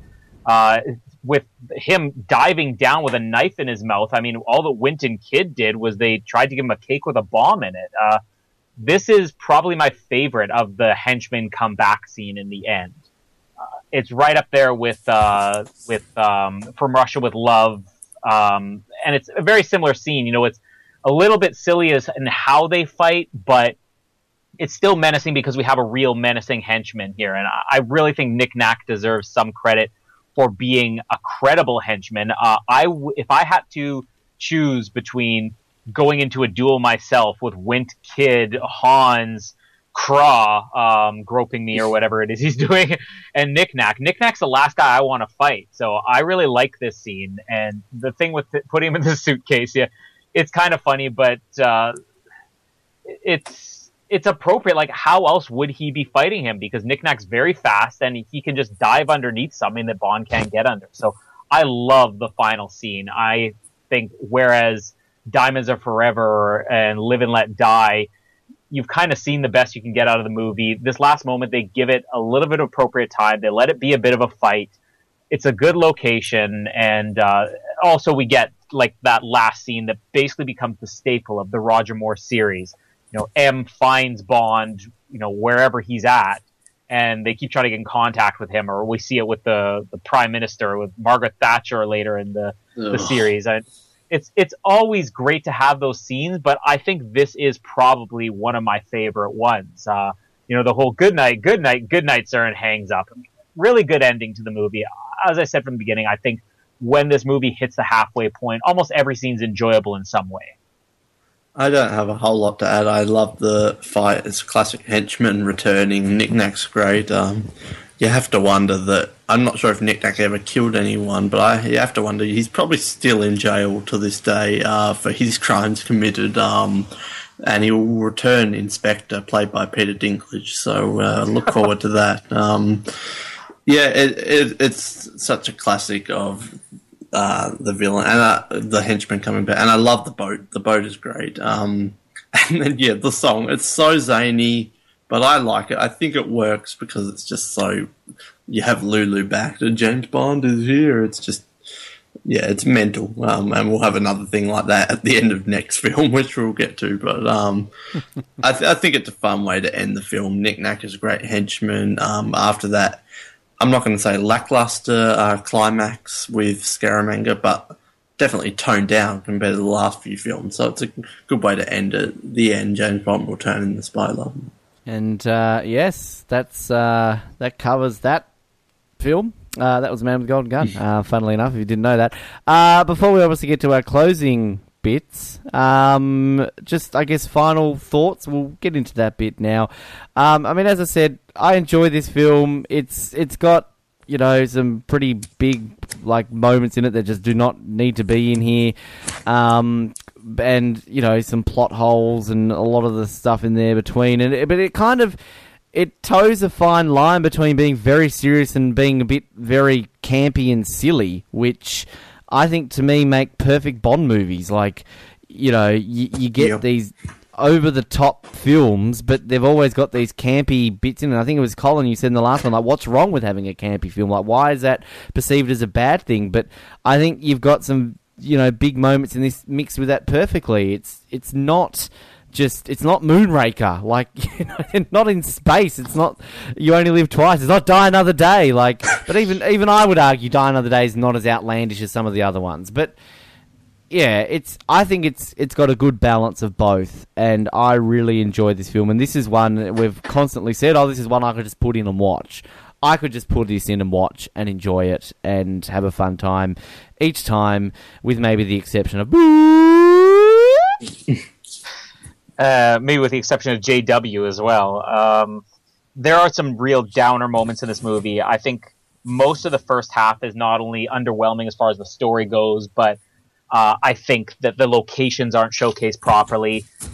But when this movie gets good, it does get real good. And I just think more than anything, this is a misunderstood movie. People look at this like as the worst Bond movie ever made, and people constantly are criticizing it, saying that it's too comical. Like, it is nowhere near as goofy as Diamonds Are Forever and Live and Let Die, and you get the criticism that uh, the movie's goofy, but then you'll get everybody praising Christopher Lee. Well, he's in this movie more than most Bond villains are up until this point. You know, even though his presence is minimal, you see him throughout the entire movie. The plot's all about him. He has tons of scenes, tons of dialogue. If Christopher Lee is taken so seriously as a villain, then there's no way the movie is that goofy because you can't say the same for Diamonds Are Forever, and maybe for that matter, Live and Let Die. And if this movie is a comedy, and there definitely are comedy elements, I mean, I think it's very close minded that people will just automatically, as we were saying, just say, well, a Bond villain has to be like this, a Bond girl has to be like this. If the movie is funny, then Goodnight should be looked at as how good she is as a comic Bond girl. And there doesn't have to be one kind. And I think she is the best of the comic Bond girls. She's the only one that really isn't annoying at times. Like you mentioned Tiffany Case. Tiffany Case just got annoying, and I don't think Goodnight's ever annoying. I think she's always funny. The characters are so good, and we didn't really touch on the cast as a whole, but I mean, you take the cast of this movie Roger Moore, Christopher Lee, uh, Hervé Villechaize, Britt Ekland, Maud Adams, those five actors, and you stack that up against the five actors from almost any other Bond movie, and those five actors really deliver in this. And the good things about this movie, I think, I don't know if whether they outweigh the bad in terms of screen time, but I think the goods are so good with this movie that it deserves more of a passing mark than it usually gets. Uh, yeah, as I said at the top of the movie, it, this is a fun one. It's definitely not going to be my top 10. I think we found a lot of flaws with it, uh, probably more so than Live and Let Die, but it is just so much fun. It, as you said, Ben, it's one you can easily just put on and veg out to. You don't have to think about it, it's just fun.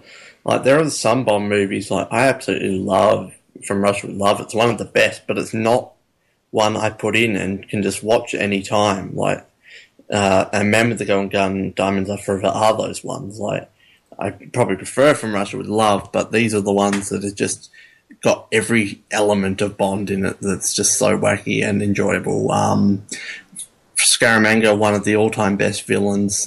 Uh, Nick Nack is one of the all-time best henchmen. Uh, Goodnight and Andrea are just okay. Um, I think we're definitely overselling them, in my opinion, anyway. Um, there's some great stunts. There's a stupid whoop, um, and we say goodbye to two-time Bond ally J.W. Pepper. The last Ah. time we'll ever see him. Um, Until But he- 1999's The Phantom Menace. yeah. he, well, he's still alive, so they could bring JW back for Spectre. Let's have our fingers crossed. But it's a fun film. Well, yes, it is. Um, sorry, I was just reading something different there. Um, before we get into our segments, I, I'll do the box office and the ranking bit first in terms of the Peter Travers. Um, I mean, the interesting thing about The Man with the Golden Gun is many believe this was going to be the end of James Bond because it performed very poorly.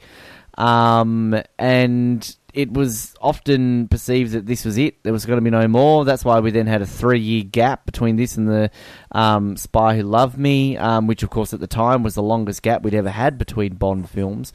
Um, so it would have been very interesting, perhaps in 1974, to think, "Oh crap, Bond." I mean, imagine if it did. That was it. We wouldn't be here talking about this right now, unless we still really loved the nine Bond films between 1962 and 1970. I'm sure they would have rebooted it by now, probably. But um, uh, so I mean, in the end, uh, this is the end. It made only um, twenty million nine hundred seventy-two thousand dollars uninflated, uh, which makes it the second lowest um, grossing film, just above Doctor No, which made 16 million, um, and just below. Um, on Majesty's Secret Service, and if you adjust it for inflation, it still is the second lowest film of all time, ninety-one million sixty-five thousand six hundred dollars, just ahead of License to Kill, uh, seventy million, and just below The Living Daylights. Poor Dalton, uh, one hundred and six million that made. So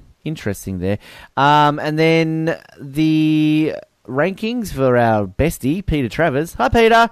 Um, he puts it Uh, at 14th uh, overall, just ahead of Moonraker. Probably a lot further ahead of Moonraker there, Peter. And just below Never Say Never Again. And so, what, let's again say probably about five or six spots higher than he had Golden Eye, so he's very reputable. Yes, indeed. Um, so there you go. That's Peter Travers. All right, let's do this in uh, the correct order, I feel, today. Let's play a bit of this. Mr. Kiss, Kiss, Bang, Bang. Kiss Bang Bang. Um, now, I'm very intrigued for this because I feel this one we, we got it right last time. I feel Right we or can get it. I feel we can get this this time around. I'll, I'll, I'm not going to be afraid. Like, better. no, I'm going first this time. Um, three Bonds, James Bonds. Yep. Yes. Yes. No martinis again. Yep. Two sex moments. yes. I sounded like back to Fawlty Towers references, like Basil Fawlty when he's like sex, like he can't say the word sex. Um, now I'm putting this out in the limb here. Oh, I'm really putting this out in the limb here. I had one kill. Yes. no. Yes. No. Noah. Knocking a person out is not death. yeah, you're not Ben Waterworth here. Like, come on. You're not In counting they- the guys in the belly dancers, are you? There's no way one of those guys lived. He smashed into his head Yeah, into yeah. the Hang mirror. on. I was thinking that. I was thinking that because he smacked his head about five times the wall, but you see him get up. Yeah. no, and you plus the don't. other You one only see got him do. lying down with blood on No, his face. there's a scene where you you see him get up. You you do see him get up. And also, the other one only gets hairspray in his mouth. Like, there's no reason these men are dead. Um, well, forget them then. I had a karate guy. No, Karate guy's dead. He kicks one in the face. All right, one then. Scar- Yeah, right, what? Scaramanga is the only guy he kills in this movie, surely. Yeah. I disagree, but I am far too tired to disagree that much, so I'm going to say one. Yeah, high five, Colin. We did We it. need to Um, report it this late at night all the time, just so Noah doesn't count his canoe deaths and his hairspray deaths. well, yeah, go watch that scene again. Watch the Beirut scene because that guy who Maybe as soon- tomorrow. As soon as soon as I saw him, like, I'm like, okay, that guy's like got an aneurysm. His skull's half crushed in. There's no way he's surviving that, but he gets up. And I don't know about any karate guy. Like, I yeah. Yeah, I've agreed one. Sorry. Uh, so, well, I said in Live and Let Die that we'll get to our century. We don't. We have one kill. Like we had him saying Bond James Bond more in this movie. We're out of the Hamiltons, and I suspect from here on out we're going to see a hell of a lot more. Probably never going to go as low as five from here on out. Never say never again. Um, 98 kills in total. We're up to uh, 26 roots. Um, five. ma- Is this is two or three in a row that we haven't had a martini? Did he have any in Diamonds Are Forever? I don't think he did. Three in No. a row. Three did he? He had it in um, Majesty's, didn't he? So yeah, okay. Uh, and we're up to nine Bonds, James Bonds. So in nine movies. yeah, well there you go. There you go. Uh, This breaks the record. Hall of Fame. I'm going to play this introduction. Hall of Fame. It's the hall, the hall with the classic scene. Hall of Fame. Things Noah wishes he never did on this podcast. Pretty much ninety percent of it. It's up there with the kid falling in the water. Um, all right, I'm just going to put it out there. Car flipping over. Yeah, it's got Uh, a ridiculous slide whistle, but it is amazing. Would we group that together with the whole car chase then? Because Yeah, like, pretty that's, much. that's ten seconds of the movie. And yeah, I wouldn't have Bond, James Bond in Doctor No is five seconds. Well, we had the whole scene there, the introduction to him with all the, you know. yeah, I include the car chase. Yeah, because I mean, as bad as we talk about JW in it, the car chase itself is really good. The and car I mean, chase with the flip. You have to at least mention that. Car Yeah. chase with flip. All right. Um, I mean, I pointed out. I think back to back guns at dawn. Yeah, I was going to suggest that one too. Calm Yeah. before the storm. Yeah, mm, I mean, again, if we're including, I would say include the entire duel in that too, because even though we're seeing a House lot of of the Fun? remake stuff, yeah, I'm not going to debate it, but I think the moment, the Hall of Fame moment, is the back. Yeah, because but I 'cause can I- count the ho- house. Well, because the reason I would separate it, because I would almost, and again, I, I'm sure you guys will come up with a third option, but I would almost argue House of Fun or Fun House. I'm thinking of bloody Madness song. Um, Fun House should be a separate entry. I don't think it Well, should I be mean- separate. I just think the moment that's so iconic is the back-to-back duel, but we can include the whole thing. I'm, I, I know I'm going to get shot down again, but putting Goodnight in the closet, come on. No, no, no. We're not doing. I disagree with the underwater thunderbolt, but I disagree with this one a lot more than that. I didn't get Rosie Carver. Give me a Goodnight moment. Oh, nobody gets fuck off with Rosie. Come on. Nobody gets rules. The, the Um, tricky thing is that the good moments in this movie, as we said, there's down parts to it.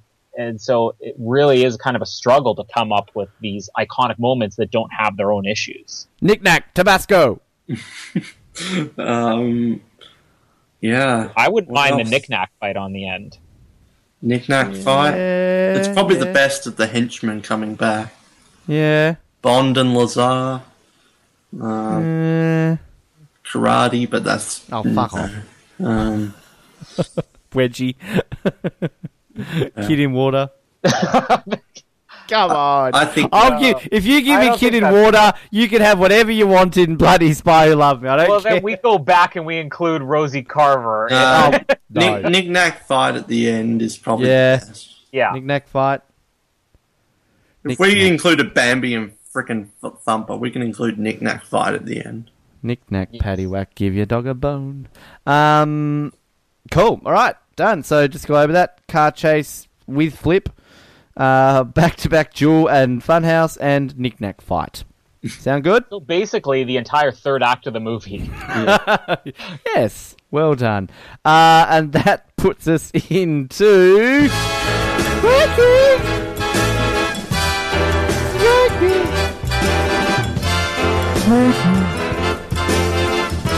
Rankings! Rankings, baby. Rankings, baby. Yes, and I wish I hadn't said that. Um, okay. Um, I I am going to go last this time. Noah put up his option to go last. Um, for the what was that? The Kiss Kiss Bang Bang last one. So, uh, Colin, you can go first this time. what am I going first on? Rankings, rankings, baby. Oh, rankings. Okay. Um, this one, it's uh, it's it's one that I think has changed since we started doing this, and I I didn't think that I would enjoy Live and Let Die as much as I did on the rewatch, and I didn't think that I would uh, have as much trouble getting through the first half of The Man with the Golden Gun on the rewatch. So I'm pretty confident in putting this just below Live and Let Die for me and ahead of You Only Live Twice. So this will Seventh? be, I think that would be seventh. Yeah. Uh, for me, I'm kind of losing track here. So, have you got the list with you? Ben? I do, Noah. I Uh, do. I've got Live and Let Die sixth, You do. and You Only Live Twice seventh. You do. Uh, I'm gonna up forever put, first. Let's remind everybody that. I'm going to put. There's no way this can beat Majesty's, Russia, Goldfinger, Diamonds Are Forever, um, Doctor No. No way at all. Um, but it is a fun film. So at the moment, I'm probably going to put it just above um, Live and Let Die and just below Doctor No at sixth place, which puts Live and Let Die at seventh. You only live twice at eighth and Thunderball at nine. Locked in, Eddie. All right. Uh, it's not going ahead of On Her Majesty's Goldfinger or From Russia with Love. It is going ahead of Live and Let Die, Thunderball, and Doctor No. Ugh. So I've got Diamonds Are Forever in fourth, and You Only Live Twice in fifth. I think I like it better than You Only Live Twice. I love Diamonds Are Forever, but I don't know. There's just something about this that I like. There's just I can't put my Fourth finger on it. I'm putting it at fourth. I'm putting it Wow. below From Russia with Love and above Diamonds Are Forever. So yeah, I'm putting it quite high. I enjoy this film. I like it. I- I do find it kind of questionable that this is in what your top four. Um, After But- nine movies. I thought my Yeah, Diamonds Are Forever was the a fact shock. that Noah has Diamonds Are Forever at number one is still way more questionable Well, to me. as I said, I can't rip into you too much because, as I said, it is subjective. So whatever. Yeah, well, look, I can I can pretty much guarantee you that the next film will be ahead of um, Man with the Golden I can Gun. guarantee you that too. Um, and I, I might even push that a lot higher because, um, yeah, that leads us into The Spy Who Loved Me. Um, that's what we're doing next. And I loved Spy Who Loved Me. And, and it's, it's funny because this is obviously perceived again as one of the greatest Bond films of all time. Um, and after Man with the Golden Gun, a film that nearly killed the series, then come into a film that is just widely regarded as easily Moore's best, you would say. And then also, again, as I said, one of the greatest films in the history of the Bond franchise. It's it's just so good. It has a terribly lackluster villain, but like it it has a, a great you know final like setting for the for the finale and like the the lair and just like the, the iconic scenes like surely our hall of fame is going to be easy for the next one um and like just teasing into the the song like i talk about how great the 70s are like the song is probably in my top I've mentioned five a lot on this show. oh, it's just such a just I can like if we're list if I'm just randomly listening to Bond songs, it's always one of the first ones I that think I it is always the play. James Bond song. And- Although you and- maybe argue Goldfinger. Well, yeah, and and like I can crank it loudly and just like just it's just such a great song. And it's, it's a great movie. Everything. I'm looking forward to it. Bring on the Spy Who Loved Me. Spy Who Loved Me was, uh, I've mentioned this several times, that when I started going through the Bond movies, I wanted to make sure that I saved some of the best ones for last. And I think the last two that I watched uh, were from Rush with Love, and I believe this was the final Bond movie I watched uh, of the original 20, um, or leading up to Die Another Day, so of the original 19. And I was so glad I saved it for last because this movie lived up to everything that I was hoping it would be. Um, there are Bond movies where they get a lot of credit, and then you watch them, and you're like, "Yeah, it's okay." And then this one is just it is so good. Uh, this is like the crowning achievement of the '70s movies. I think uh, I don't. It would be hard to argue against that, but I'm going to disagree about the lackluster villain. Uh, I think that he's an okay villain. I think he's better than some of the ones we've seen up until this point. I think the performance uh, from the actor was pretty strong and really helped the movie. Um, the fact that the movie doesn't really have that many memorable characters aside from you know Bond and Anya uh, really shows how Jaws. strong the movie itself Jaws. is. Well, and Jaws, of course, yeah. Uh, but that shows how strong the movie is because we're not going to have all these characters talk about like Andrea and Nick Nack or uh, Diamonds Are Forever. I mean, and, in what's a basically an intentionally bad movie, we had tons of great characters to talk about. That just shows how strong the story is, and they really went back to focusing on the story in Spy Love Me, and they ditched a lot of the camp, and the action scenes are just incredible in it. The sets are incredible. Um, I, I can't wait to rewatch this movie and talk about it. Yeah, uh, I had to be so cliche, but I love it too. It's kind of viewed as one of the best, but I it's viewed as that for a reason. Um, so I'm very much looking forward to it. Um, it, we're kind of it's very much a step in a different direction. Like we're getting rid of Tom Mankiewicz, who's been with it for a while. Guy Hamilton has directed three in a row. Harry Saltzman is out of it. There's a lot of changes are happening after three quite similar films, and you will definitely notice it.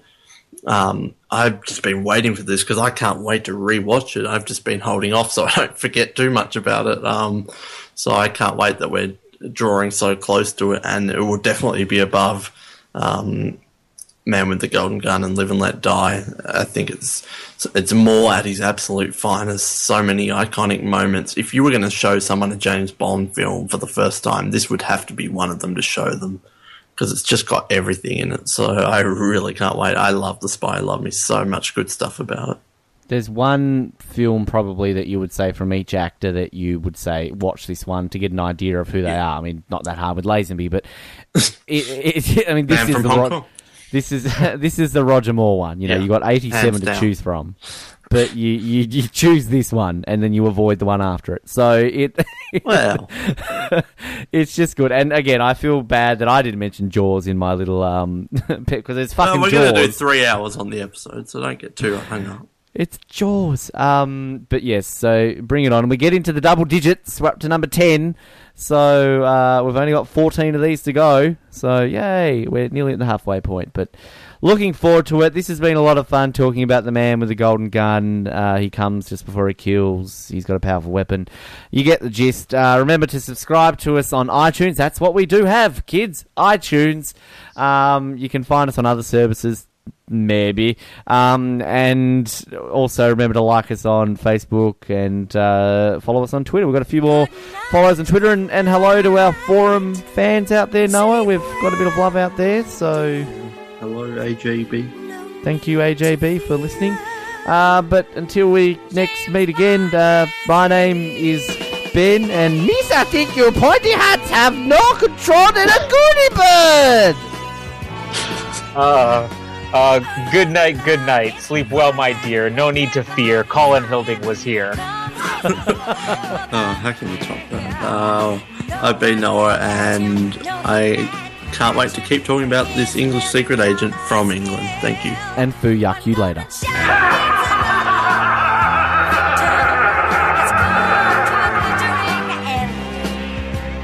Mr. Fat has just resigned. I'm the new chairman of the board. The man with the golden gun. You're that secret agent! That English secret agent from England! A superfluous papilla. A third nipple, sir. He must have found me quite titillating. Your frock. Tight in all the right places. James, you must be good. Foo yuck. 74, sir. Moneypenny, you are better than a computer. In all sorts of ways, but you never take advantage of them. Chew Mee. Really? Oh, I admit it's a little kinky. Elephant, real elephant, 60 baht. You are a very handsome man, 40 baht. For you, Mr. 20 baht. I'll tell you what, Sonny, I'll give you 20,000 baht if you can make this heap go any faster. 20,000 baht. I'm afraid I have to owe you.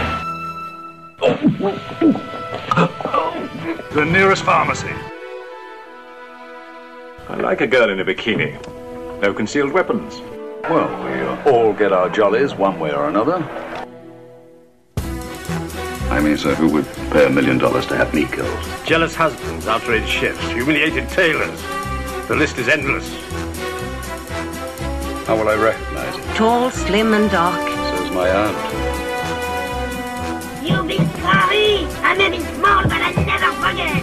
I kill you if you don't let me out of there, you big bully. You forty heads has no more idea of traffic control than a goonie bird! To us, Mr. Bond, we are the best. I'm now aiming precisely at your groin. Says speak or forever hold your peace.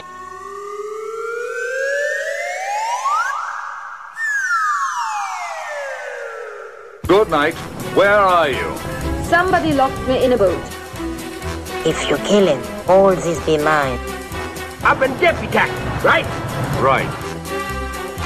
There's a midget with a gun on him. A midget? My golden gun against your Walther PPK. Six bullets to your one. I only need one. I've never killed a midget before. Oh, monsieur. Good night. She's just coming, sir. Good night. Good night. Good night. Good night, sir. Bloody tourists!